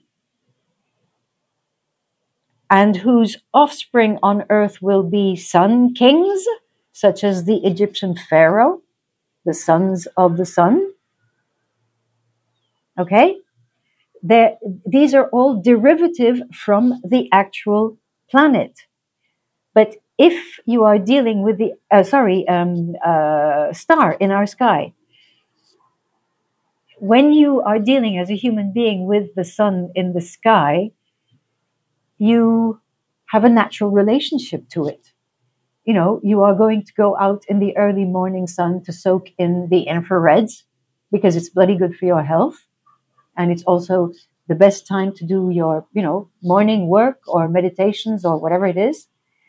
And you're going to be following you know, the behavior of the sun through the day and through the cycle of the seasons in relation to your work and in relation with the moon, basically. You know, this is what the, the bulk of humankind will have dealt with. The bulk of humankind didn't worry so much about, ooh, the sun is in Scorpio. Ooh, you know, they did not go that far. They were basically concerned with their day to day dealings with the sun being a familiar, extraordinary entity out there, a life giving entity, um, but not necessarily deified. It's with organized religion, temple religion, structured priesthoods, that it becomes a good idea to codify our natural star into a derivative sun god. Do you get me? Yep. So that's that's who Jesus is portrayed as. Uh, jo- Jordan Maxwell's work goes very deep into yes, all of this, and absolutely, yes, very much so. And so, I mean, you know, it's it's clear that you know we're dealing, we are inheriting the religious, you know, the religious religious thing, not secular religious yet. We're not there yet. But in the sec in the religious religious thing, where we have all sorts of gods or God with a capital G in in uh, in Western Christendom, we're dealing with an entity that is a derivative from the natural sun. Okay, which and this ties in with um, the persecution of pagan, uh, let's say, spirituality rather than religion that had to do with the forces of nature and did not need to have, you know, a temple worship for the natural sun. They were attuned and in tune with the polarities of night, night and day. Um, you know, with it, it was an organic totality, both in the physical and in the subtle realm. And when you have organized religion that needs you to sacrifice to a derivative sun god, who is thus a fake, a falsified sun god, you uh, you need to separate people.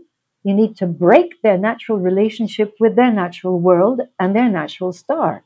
And this is part of the the whole programming to keep them afraid and and therefore uh, easy to manipulate. Yeah, yeah. I mean, you know, people are afraid of the bloody sun. They're afraid of catching skin cancer. Whereas, you know, we all need that we need sun to make the vitamin D. I mean, it's so basic, but and here out in the east. Well, look at the whole COVID thing. I mean, the first yes. thing it did was try to get people indoors and wearing masks. Absolutely. It was just the biggest pile of horse shit I've ever seen in my life. I spent my entire life in the field of holistic health and I'm watching this come out. And I said to Angie and Penny the day this went down, I said, this is the biggest hoax to ever hit humankind. What we're about to go into is, is a very, very dangerous manipulation of truth because everything that's being said and done goes completely against common sense and against the psychology of what it takes to be a healthy person and against the natural it it goes against the natural human you know the natural human and with, against nature. The natural human being part of nature i mean the whole thing. So and but what you are seeing happening now in a magnified way has been there for a long time. Simply a lot of it was esoterically hidden. It was occult. It was hidden from you know the understanding of the masses. Now it's all coming out in the open. And so you know those of us who have been in the right kind of practices for the past few years or decades are more able to decipher the deception. But this deception is nothing new, Paul. It's been going on for millennia. We have been conditioned to reach this point, which is why, and that conditioning has been so effective that there is a huge majority of people who are falling for it and who are questioning us, challenging us because you know we are endangering their belief system whereas ours is not a belief system No, ours is is the product of observation and experience Yeah, versus belief. I mean, That's exactly it. And this is, and, and Paul, this brings us right back to another major religion between, another difference between um, uh, institutional religions, be they religious or secular, and traditions of indigenous people and things like that. Um, there is a an organic connection with your with your world, with the nature, with nature around you, you have an organic connection and an organic sense of self, versus a completely distorted, um, you know, sense of self, where you know most of people under uh, under Christendom are ahead, wandering a, a great distance away from its body. yep. Amen to that. So, you know, it's all in the head. Whereas in indigenous and traditional cultures, the heart is, you know, the, the sort of uh, grand central for the whole thing. And, you know, my heart relates with joy. I'm seeing the sun rising right now. It's fabulous. And, you know, my heart rejoices every day. And I don't need to go down on all fours and worship this. You know, this is my friend Mine too. right? So i i i when they have sun gods, and that these sun gods, you know, they wage all sorts of interesting wars through their human proxies, and they do all sorts of horrible stuff. Um, it's very.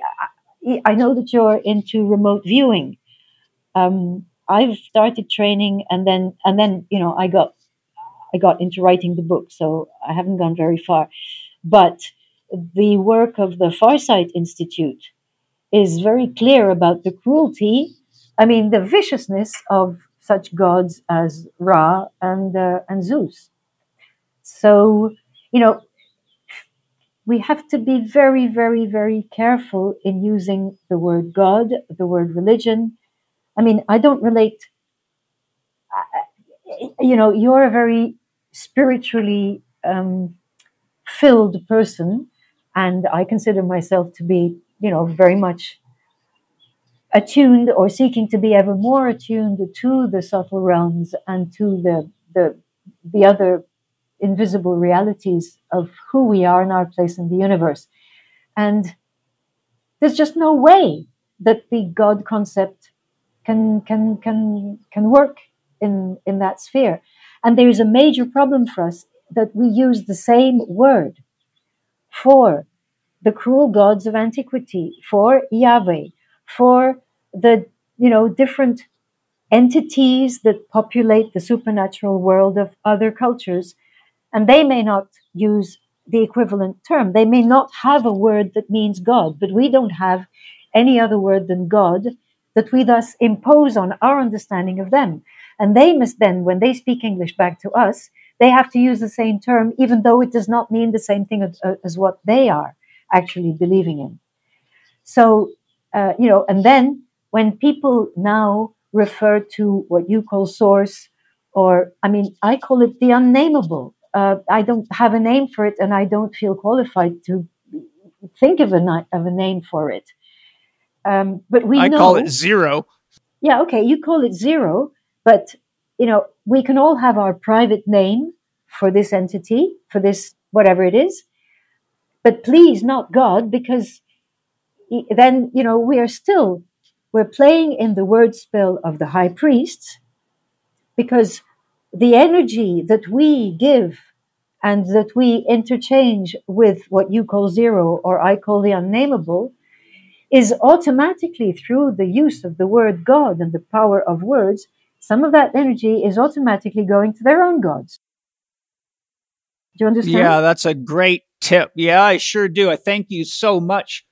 You know, I- you know, I think you know enough about me to know I've been I've been trying to warn people about all this religious silliness and fanaticism for a long, long time. And uh, I, in the beginning of my book, I in in the there's a chapter where I completely make the distinction between what I call God with capital G, capital O, capital D, which is the functional equivalent of zero, that which cannot be known, named, or conceptualized, the or the Tao that can't be spoken, and then God with a capital G, I say is the highest power in any belief system.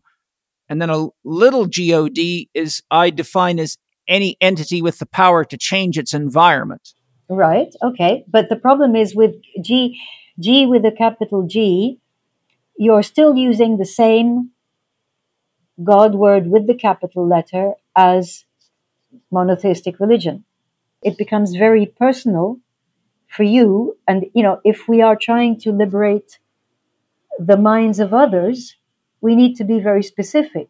And there's another aspect uh, that, you know, most solely English speakers or people who speak only Western languages don't realize.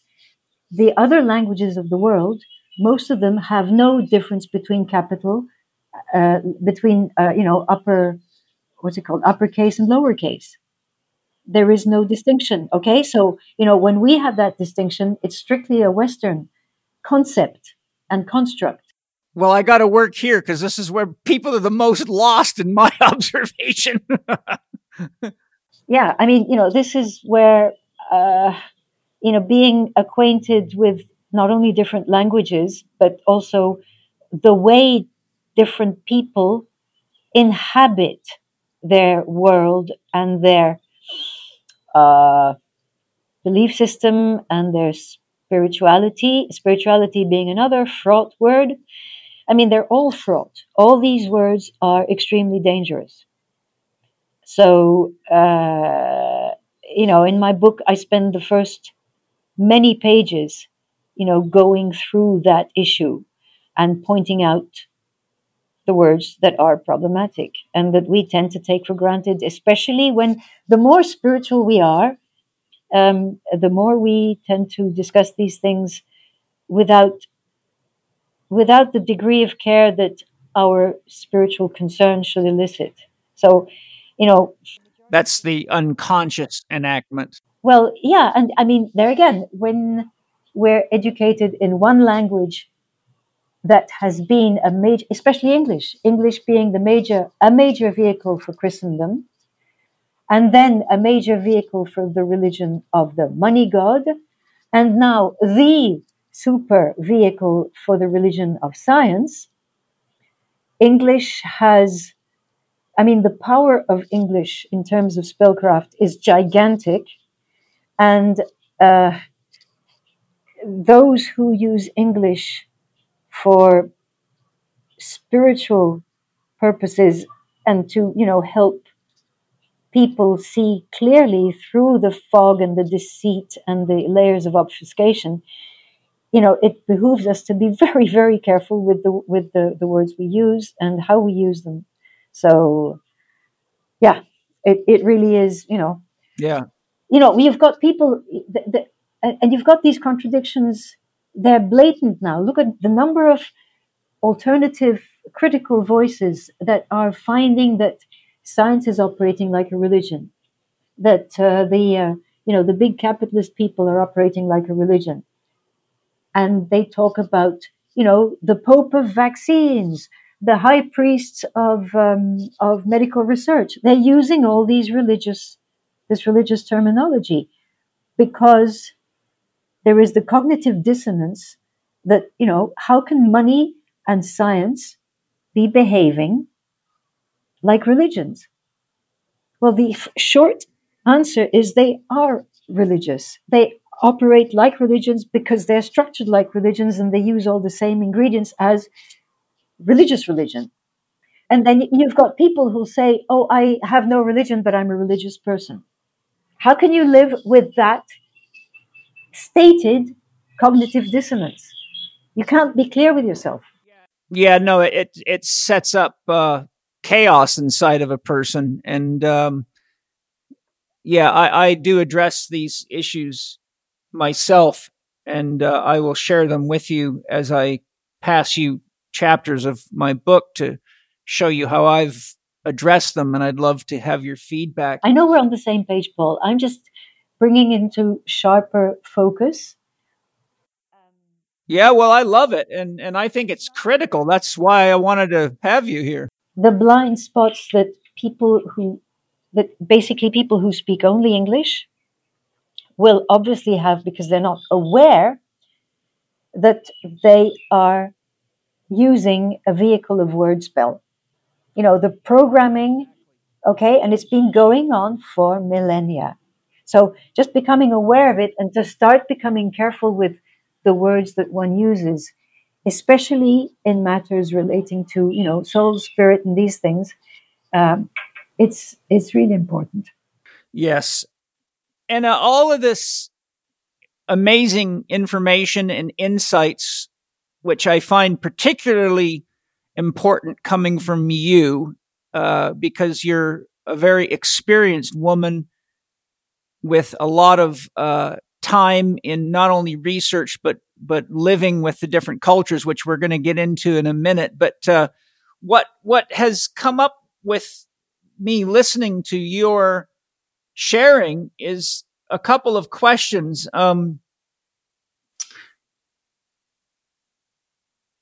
one, there's a, a, number of people from Gregg Braden to Bruce Lipton to uh, uh, what's his name? I'm brain farting. Um, uh, he does a lot of work on the Knights Templars. I interviewed him. Um, but anyhow, there's a lot of people that talk about the fact that there is a uh, there, there's no way you can account for what human beings are in the DNA record because there's a, a significant jump in the gap between 200,000 years 200,000 years ago. And so there's a lot of talk about us being genetically modified by extraterrestrials and things like that. So my question for you is two, two prong. One, if they have the technology to travel interdimensionally and, and use chariots that uh, natives saw as flaming that could kill you on contact, and as um,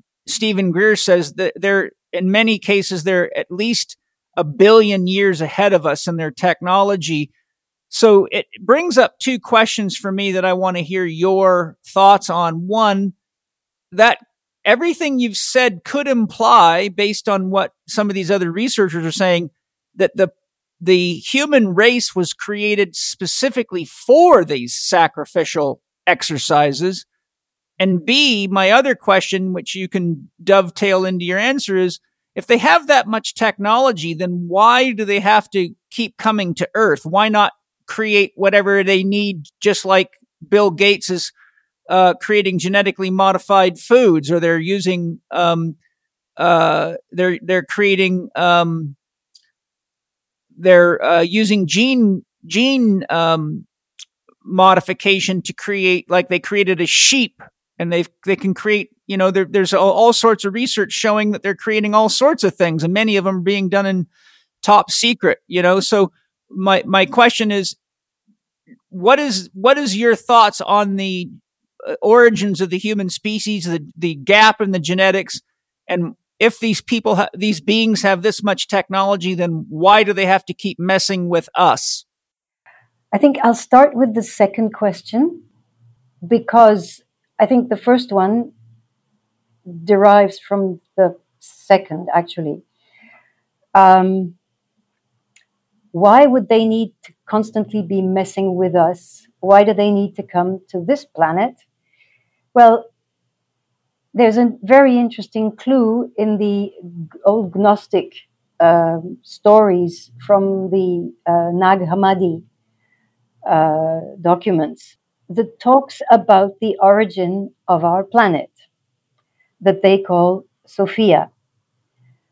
And they talk Wisdom. about yeah, they talk about the origin of this planet being an eon, uh, which is not the same as the word eon for a length of time. An eon is one of those high, super interdimensional beings.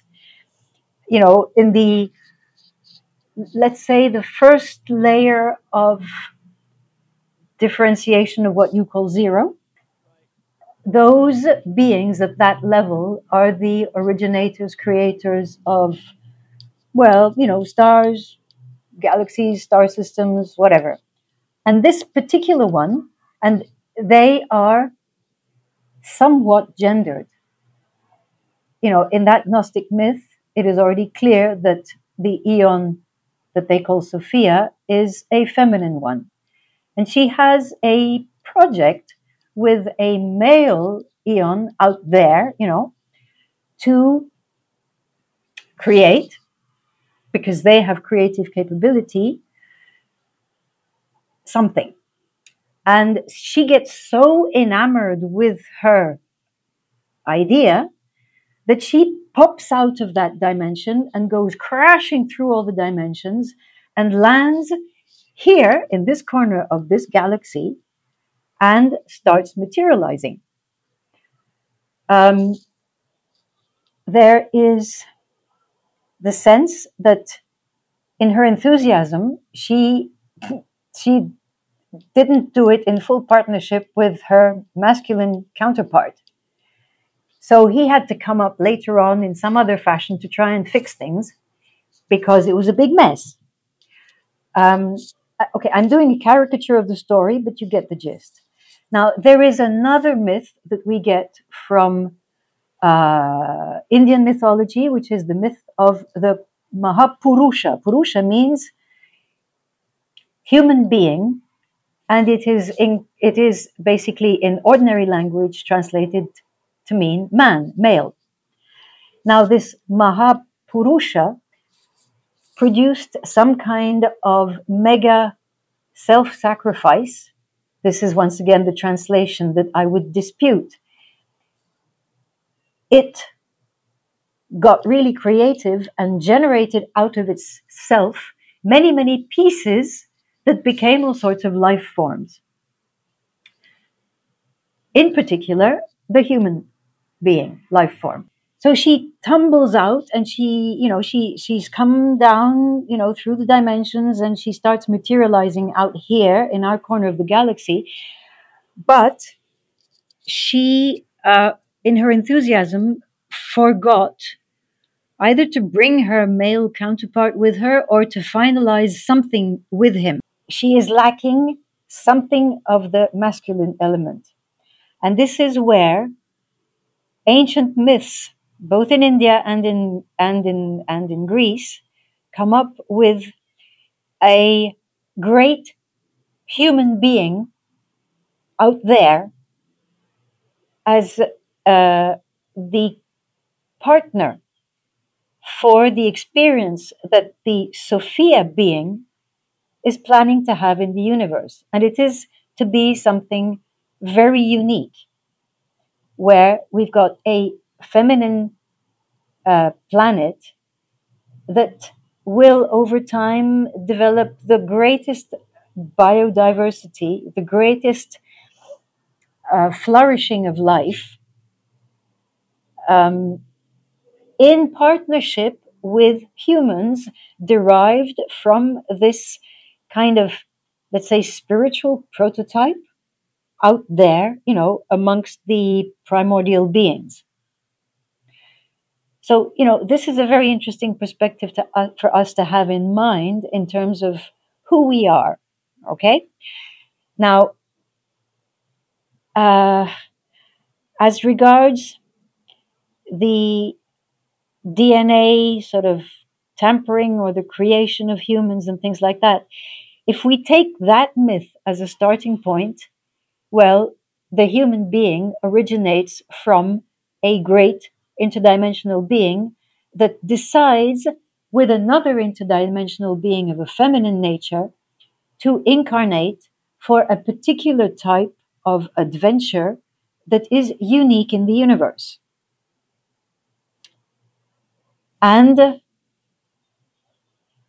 from what I understand, um, mainly from ancient Russia, there is an understanding that in earlier times, humans were much more powerful. Um, but I'm not going to speak in terms of technology. I'm going to speak more in terms of all their subtle senses. They were still much more interdimensional than we are now. and they co-created the biodiversity of this planet along with Mother Earth. And this was so beautiful. It was so fantastic. Eventually, it needed, you know, the adventure needed some spice. And at the same time, in parallel, there have been other beings which we would view as being malevolent from our, you know, earthbound moral principles, who are devourers of planetary systems, who are, they need to vampirize the energy of other planets and, and, and solar systems. And they came, you know, into these this neck of the cosmic woods, and they set their sights on planet Earth. And uh, so all sorts of stuff happened. Um, you know, there have been, I don't know, interplanetary wars, the wars of the gods, and all those things. And of course, we've been visited by you know, like like you know all sorts of of denizens of other universes and solar systems. Um, you know that that I, I don't see I don't see how that could be disputed. In the same way as I imagine ancient humans, when they were more interdimensional, could also, you know, bilocate and time travel and go other places and come right, right back here. Uh, it seems to me to be quite normal. But the interesting thing is that amongst the visitors here, there have been colonizers. And those that we know the best from the historical record are the Anunnaki. So, you know, if the Anunnaki are, anything to go by, um, we can extrapolate further back into the past that similar things happened before. And you've got the work of Oh, the name is going to escape me right now. Um, the people who wrote Exogenesis, Fenton's, Bruce and Daniela Fenton, you know, they have a, another story of extraterrestrial um, admixture uh, to the human DNA 800,000 years ago in Australia. So, you know, there are different stories at different times, different parts of the planet. And I think none of them should be discounted. Uh, the possibility that somebody did something to that particular chromosome that uh, that Gregg Braden talks about 200,000 years ago, it makes sense, you know, in terms of a, a rapid a rapid jump in uh, in in our sort of brain capability. Uh, and then, you know, the Bible talks about Yahweh doing his own thing uh, with Adam. It says Yahweh took a minute particle of himself and put it into the Adam. So he didn't create man in his image, he put a little piece of what could be construed as DNA. So, you know, this planet has been not, you know, developing its adventure with humans and all the other creatures in isolation from the cosmos. It has had contributions, uh, be they, let's say, benevolent or malevolent, in the case of those who wanted us to be adapted as a slave race. Um, what, in the in view of all that, one has to the question one has to ask is what the pre-existing humans really were that were tampered with whose dna was modified by these visitors or colonizers was it really you know lower uh, lower evolved humanoids or was it something else um, you know that that's a big mystery, and I think we need a lot of remote viewing and we need a lot of time traveling to go back and sense into what the actual history of that is. I suspect, I suspect that um, there's been a lot of devolution, you know, when there have been episodes of cruel colonization by invaders, and this has been part of the evolutionary um, path and adventure of both our planet and us together. So, does that kind of answer your questions? Yeah, I, I, I think it's very good. It's very interesting. I'm sure most of you are aware, even though you may not like the taste of organs, that organ meats are extremely important and good for you.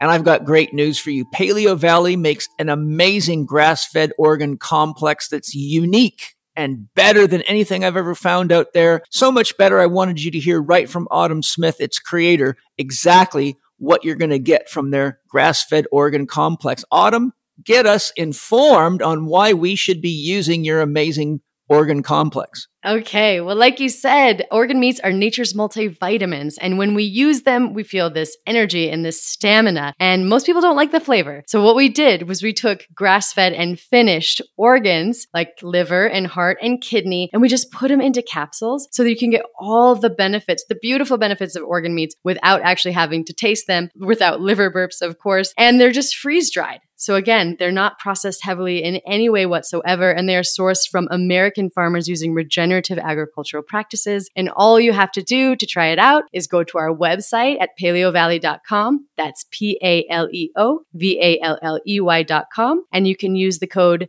CHEK15, and that's lowercase c H E K 15. And I sincerely hope you love it.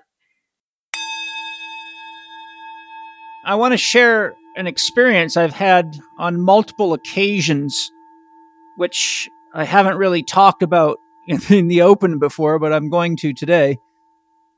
I've had multiple experiences where I was deep into altered states, and these were night ceremonies. And I felt the presence of a lot of beings watching, not necessarily watching me, but watching the earth. And using my clairvoyance, I looked up at the sky and I, I, I call them the beings of the stars or star beings. And I literally saw an infinite number of beings, massive, massive beings that had stars within their bodies, but it looked to me like somehow they were um, beings made of the stars or that the stars were incorporated into their beings. And what it looked like to me was that they were watching us like we watch television. And yeah. it, it, was very profound. And I've had it happen multiple times. And um, I talked to my soul and said, you know, who are these people and who are these beings? And they, my soul basically said they are beings of the universe. you, you, you, you, uh, don't forget you're not alone here and, and everybody out there who's more evolved is watching the earth because it's like the way you watch football or reality TV, they love watching what's going on on Earth, and many of them have already lived many lifetimes here. They've evolved out of this dimension, so they love watching to see how it's going, and and you know, basically just like we watch the plot of a movie, they're very enthralled with it. But I must also say that there was times where I had quite an upwelling of fear come through me because some of them uh, had the feeling that they wanted to consume us. Others seemed more just like they were watching the show. And, and, you know, I've, I've done hundreds of these journeys. And so this, these particular ones were quite shocking to me because having been in the presence of dark entities before where I really had to use my shamanic abilities to protect myself and ask spirit guides to help me and protect me so that I could make it through these dimensions without some kind of psychic damage or, or other damage. But I, I had this very profound feeling that, that there are not just beings that are watching, but there are beings that are like hungry for, you know, hungry, just like you talk about sacrifices, death, destruction so anyhow, I just wanted to share that with you because those those experiences are very profound and, and they're not things that I normally talk about because most people don't have the, um, depth to understand it. And then people, they think people like me are crazy without re- realizing, uh, I'm not crazy at all. I'm an extremely rational man, but I'm also a pioneer. I'm, I'm somebody who has deep interest in what's really going on. And to find these things out, you have to go into uncharted territory. Yeah, yeah, yeah, yeah. No, I mean, you know, you, that that you really have an exceptional combination there, and um, you, you know, and it's probably for that reason that I'm that you're having me talking to you. Uh, I don't have, you know, those clairvoyance, those abilities that you have, but I'm, I'm a trained uh, past life regression therapist, and I go into past lives of mine, and so I can at this point share also something that I've never spoken about to anyone, and I can only mention a small part of it, but there is a being that came to me uh, just before I started, not long before I started writing the book. And it was there every day. And it was an ancient sage, a very ancient sage, very, very, very from, you know, before our historical time. Um, and one day it into me and said, uh, "Okay, you, you know, you might as well get ready, get used to this. I am you," and has given me glimpses of precisely a time when there was total harmony in this partnership between humans and Earth in a, a, a truly co-creative adventure. Now, this has to be, you know, I've been able to put this together with something that I learned from my esoteric grassroots people in India who told me that the gods envy us humans. And you put that together with the extraordinary biodiversity and creativity of our planet. It's clear that the gods, I mean, those, those, those sort of frightening entities that you saw out there that wanted to devour you or us, um, yes, yes. The, the, this is something that we need.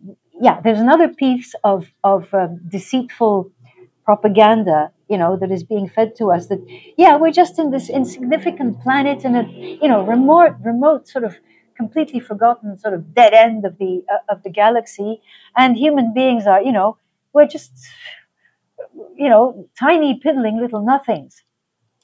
Well, it seems that no, actually, you know, this experiment of Earth with humans is exceptional in the universe, and that indeed it, it is being watched by the universe.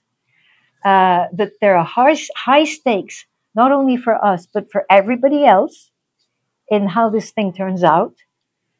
And so, you know, when you look at it, if you look at it from that perspective, history makes sense. What we're going through makes sense. Yeah? Yeah, well, yes, it does. It's you know what it, what the the vision that comes to me is that the Roman gladiator games are a reenactment of this bigger show. Yeah, there have been different sort of, you know, uh, stagings of of the particular thing except now now it's the whole planetary population and it's the whole of life and there's another thing. When I talked about the myth of the Gnostics, you know, with the Aeon Sophia who decided to incarnate. So this Aeon Sophia is the real reality of this world. And the jealous entities out there are what the Gnostics call the demiurge with his, you know, crew of archons. And I'm sure, you know, nearly everybody who listens to this is familiar with, with the term, you know, archons. And they are characterized by the inability to be creative. The gods are not creative. They are expert simulators, deceivers. They are phenomenally intelligent in terms of devising tricks to deceive and to simulate. Now look where we're going. We're going into virtual reality, simulated worlds. Okay, it's all out in the revelation of the method. You know, as Michael Hoffman says, it's in your face now. And so, you know, what we're seeing now validates what the Gnostics were saying uh, 2,000 years ago. It's phenomenal. But by the same token, we have to take seriously not only the demiurge, but us, ourselves, and the planet. That's not just an, inan- an, inan- an inanimate it. And, uh, you know, then we need to look back at the wisdom of indigenous peoples and, and more, and more. So, yeah, that's, but that's, that's another very, very big topic. Yeah, well, we'll we'll have time to get into it. For those of you listening, I have scheduled with Anna a series of four podcasts. This is the first one. Um, we worked together, and Anna gave me a beautiful outline because I really felt that it's absolutely important for us and even to understand these things. But even if you don't agree with these things, or they seem completely like wild then listen to it as a great story. But just remember how many stories have changed the way you live and look at how many of the what used to be sci-fi movies when we were kids, some of you that are old enough to remember the beginning of, you know, George Jetson and and the uh, original Star Wars movies and all those types of things. Those things have all become very, very real and very part of our lives. And so uh, I, I think, you know, my philosophy of learning is always to keep an open mind and to explore all possibilities and not to try to judge them as right or wrong, but just to let them sit inside of you and then see if as you look around at the world, you can find any correlations or connections that either affirm or deny based on your own experience. But if you just outright say this is just a bunch of bullshit, then you're not really doing thinking. You know, this is why David Bohm said real thinking is hard work. That's why most people just rearrange their prejudices and call it thinking. So in order to really appreciate someone with the depth that Anna brings to us, you really have to be capable of doing real thinking. And real thinking is not a snap decision. It's a gestation process. It's a digestive process. And it requires that you stand in the middle of judgment and allow what you're taking in to be present for observation and connection and your own inner experience. But belief systems by definition are closed. So the more programmed you are against these kinds of ideas, the more likely you are to discount them without actually doing the work of asking, is it really true? And that makes you the kind of person that runs and gets yourself injected with something that could kill you or seriously disable you. And uh, so I think we all have enough knowledge of how that's playing out in the world. But to close out today, and because I, have really enjoyed this, I, I feel deeply grateful that you are willing to share uh, your knowledge and your book.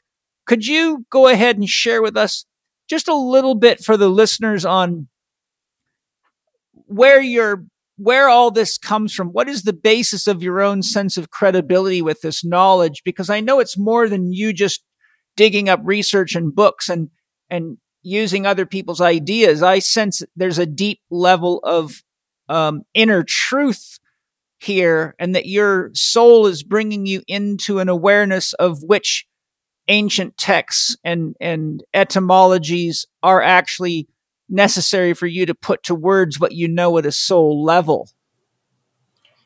Yeah, thank you, Paul. Yeah, I think it, it's important because you know people might feel kind of ambivalent. Um, well, to reassure the left brainers, um, I, uh, I'm, uh, you know, I've got all the academic credentials you need. I have three MAs and I have a PhD. I'm an anthropologist. But once I'd done the PhD and defended my thesis, I realized that, you know, academia is definitely not for me. I had already been 10 years, you know, amongst a particular esoteric uh, grassroots tradition of India, amongst the, you know, the little people of the world. And they had given me a completely different perspective on everything. So, you know, I could no longer live with academia and I could no longer live in the West, actually. So, you know, I've been living in Asia for the past 20 plus years now. And I have been living among the little people. You know, I say that with a lot of affection. The poor people of the world, who are those who produce the food, who do all the menial jobs, you know, they're the people who keep the world moving. And they are still closer to the deepest truths. You know, having been raised upper middle class, urban, you know, um, all the education, all the this, that, and the other, uh, transitioning from being that to becoming a barefoot peasant has been quite a long adventure and a long adventure of unlearning a hell of a lot while retaining my ability to be a rational human being. And at the same time, since I was initiated in what was an esoteric grassroots, very unorthodox grassroots tradition, I went also into the esoteric level of trying to perceive the subtle layers of reality, which, you know, gives basically three, there's a three pronged perspective behind this book. There is the academic perspective, which involves my own, I hope, sufficient level of, you know, thoroughness in terms of reasoning and um, you know, uh, rational intelligence, and also my ability to use sources, you know, I know a lot about many things in my capacity as an anthropologist, but I am not a deep historian nor a deep, you know, uh, specialist in economic or legal or other affairs. So I have had to lean on people who've done very deep work. So basically, you know, the the research part is what gives that sort of, I'm not going to say academic, let's say intellectual, logically relatively solid uh, grounding. But underneath that, there is a substratum of what I think is very unique amongst the people who are talking about what's happening in the world, ufology, um, uh, you know, poverty, uh, oppression, religion, nobody is speaking from the perspective of the little man and woman. And because I've learned what their poverty is, and I think this is also very unique, and it's a major argument in the book, um, as we shall see later on. I have an understanding which is both visceral and I've tried to articulate it in terms of how our systems have uh, impoverished these people, but what their fundamental wealth is. So I'm bringing a deeply human perspective from the grassroots level. Because, you know, they may speak, they may be interviewed, but then generally they are not very well understood by the educated person who interviews them, even with the best of intentions and, and affection. Uh, you know, living amongst the poor is, it's tough. And I have, and it's been a very slow process for me. You don't learn to live amongst the poor and with nature easily when you come from having read many books and having, you know, PhDs. It's a completely different adventure. And so this book is that it is fed as a constant undercurrent by a concern for the human dimension of the adventure of religion. And then there is my uh, personal sort of meditative or whatever altered states of consciousness and work in uh, past lives which also informs, let's say, the more esoteric aspect of what is highlight, what is brought brought forth in this book because you can't understand the way religion religions as institutional systems of brain control, enslavement, and sacrifice work if you don't have the esoteric dimension. And so I have been initiated in a grassroots esoteric tradition. It is at the antipodes from the esoteric systems of the elites and of the many people who decipher, you know, be it Kabbalah or the astrotheology of the Bible or, you know, whatever. The perspective from the ground up is very, very different.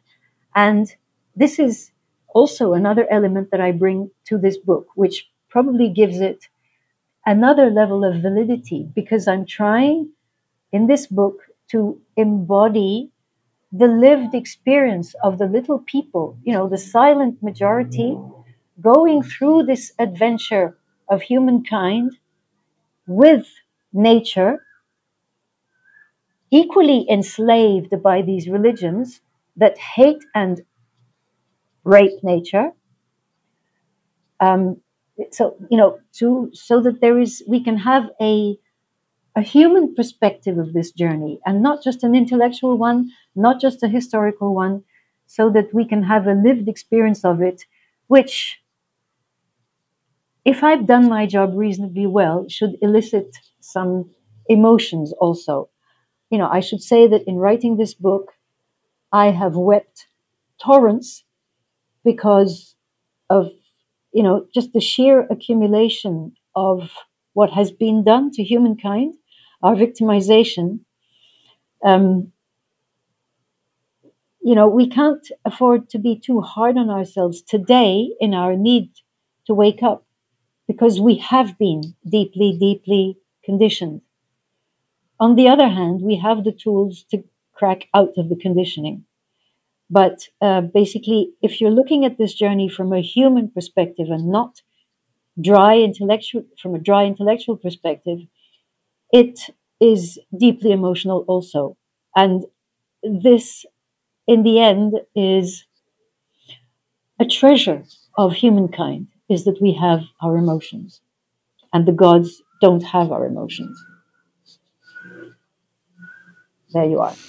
I think I really appreciate that, and I think that's um, a great springboard to help everybody understand where you're coming from as we uh, prepare for our second session. And uh, for those who want to go on this journey of deep exploration and self reflection and really being present within themselves to feel what's being said instead of just intellectualizing it. I think uh, this four part uh, process we're going to go through is a great way to uh, inspire people to read the book so that they can get every word and have their own experience. And even though I'm extremely busy, um, I committed to Anna that I will start reading her book for 20 minutes a day because I realize how critical it is. I, I read a couple of chapters and it just blew my mind and I s- dropped everything and got a hold of her and said, I've got to have you on my podcast because this book is just bang on. And uh, so I had to share it with you guys because that's just why I do the podcast. I I really do my very best to to share things that will really help educate people, give them tools for their own spiritual growth and development, mental emotional growth and development, and to help us all wake up to the opportunity that we have because as you mentioned earlier, human beings used to have a lot more ability. Steiner speaks quite a lot about how human beings used to be fully clairvoyant and had a lot of abilities that we've lost and many other things. So that's not at all the first time I've heard that. You study the Aboriginal culture, you see the same things. There's many cultures that refer back to these things. So, Enna, what a phenomenal first uh, session together. Um, I'm very grateful. You know, you had to get up real early in the morning because you're way over in Thailand. And as as you were saying that the sun was going up, I was watching the sun go down. So uh, we're on the yin and the yang of it together. um, I just want to tell you, I'm I'm so grateful, Anna, for all the work and all the research you've done, and, and for all the development you've done on yourself as a human being. I think you're a tremendous inspiration, if not just to everybody, but to women, because I think from my experience, one of the sad thing that's happened in the last 4,000 years in particular is women have really suffered probably worse than men with all this uh, abuse of human beings by religion. And all you got to do is read the Old Testament and the Bible to see the absolute destruction of the equality of human beings. And I've said many times, any woman that is a Christian obviously is not paying attention to the to the roots of the teachings and the religion. So yeah, yeah, um, yeah, yeah, I'm just grateful well, to have you here. Well, I'm grateful to I mean, Paul. You are. It's you know it's one thing to have something to say, and it's another thing to have something to say that is heard and uh, understood by somebody else. Uh, so I'm really grateful to you. You are a fabulous host. And since you mentioned the business of being a woman, yeah, there's a big, we're going to have a big chunk of stuff to talk about in terms of the feminine. There are so many cliched understandings about that. I have gone really very, very, very deep on that topic. India forced me to do that. So, you know, we can um, we can we can have a, an interesting chit chat on that in one of the next uh, installments. yes, I'm looking forward to it. You've got me very excited. I mean, I was very excited from the look. I'll tell you the truth. The instant that I opened the package your book came in and I saw the cover, I was hit by holy shit. This book is loaded. I can feel the vibration on a book. I don't even have to read it. I can just pick it up and feel the vibration. And I was in in my birthday party. It, I think I told you it came on my yeah. birthday. Yeah. And I was surrounded by all sorts of people. And I literally started looking through the book and reading it while people were trying to talk to me. I was so enthralled. The cover just pulled me in instantly because it has all the symbology that's exactly what's going on in the world today. Well, I mean, I can, I can, I'll, yeah, I'll put in a plug for the guy who did the the cover design. you know, he's he did a great job. You know, he did a great job. He actually read the book. You know, kudos to him. So, since you mentioned the since you mentioned the, the cover, and thank you for that too, uh, Paul. That's really you know very much appreciated. He did a great job on on you know conveying something that is after all pretty pretty complex. Yes very very good. So before we leave people just completely and utterly frustrated with how the hell they're going to get a hold of this book. How do people get your book as immediately as i'm sure many of them want to get it? Okay there is um, there is an ebook which can be found basically on all the big platforms. It is uh, found, you know, I've put it up on BookBaby, which is a kind of aggregator distributor. So if you prefer the Amazons, uh, you can go to the Amazons. Um, if you want to support the book better, you can go to BookBaby uh, uh, Enna Reittort. Perhaps I'll send you the links, Paul. It'll be more convenient than trying to spell it out. Otherwise, I have a print version that I can send you from Thailand, but as you know, most of you are probably aware, there's a lot of disruption with the transport. And so um, this is the kind of book where people like Paul, uh, I know, like to do all sorts of scribbling and things like that. So the ebook might not be ideal. Uh, I am happy to send you an autographed print version, which will arrive who knows when. Um, I can also send a PDF that people can print out at home if they want a printed version at home. So people can write to me at my at my uh, my website, and um, and we can take it from there. Well, they should pay you for the PDF because you're giving the whole book away. You're gonna. How do they do that? Yeah, well, you, we can do the. I mean, it can be the same price as the as the ebook, but basically they're saving, they're saving you know considerable transport cost also, um, and I'll send them you know the PDF. They can also have the the, the, the cover so that they can because the cover is such an important part, you know, as you've said, and uh, and like that. You know, if they want to read it quickly, then you know, and and in print form, because I'm not even sure if I give it to print uh, within, let's say, America. I mean, I can, you know, that can also be done. But I think the disruption in transport is only going to get worse and worse and worse. So for the time being, I don't, the BookBaby aggregator does not yet have it in print. Depending on what people tell me, if they want it in print, you know, uh, through that form, then you know I'll I'll I'll do the I'll do the needful, as they say in India. Otherwise, I've got my stock of printed, locally printed here that I'm happy to autograph to people and send registered, you know, with all you know due whatever protections. Um, but it who knows when it when when when it'll arrive because things have gotten much worse since the time when you received the book, Paul. Okay, yes, and and uh, I want to just state for everybody, Enna Enna's last and his name is spelled E N N A. That's easy. Her last name is R E I T T O R T. So you, if you search her, you find the right person. And Enna, I would be absolutely blessed if you would email me the PDF so I can search it because it would make it much easier for me to find information to reference you in my new book. Oh, okay. Sure, absolutely. We'll be done. Cool. Well, I will I'll close out by saying thank you so much to all of you for listening, for sharing my podcast, for helping put our hands together and really work together to create a field of higher consciousness and awakening out of love.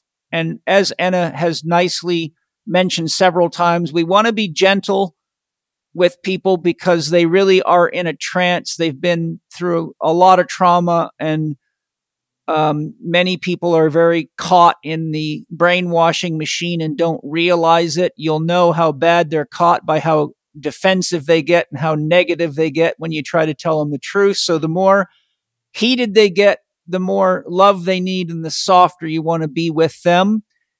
And I want to say thank you to my sponsors for all your beautiful products and sustainable practices. You're really a gift to the world.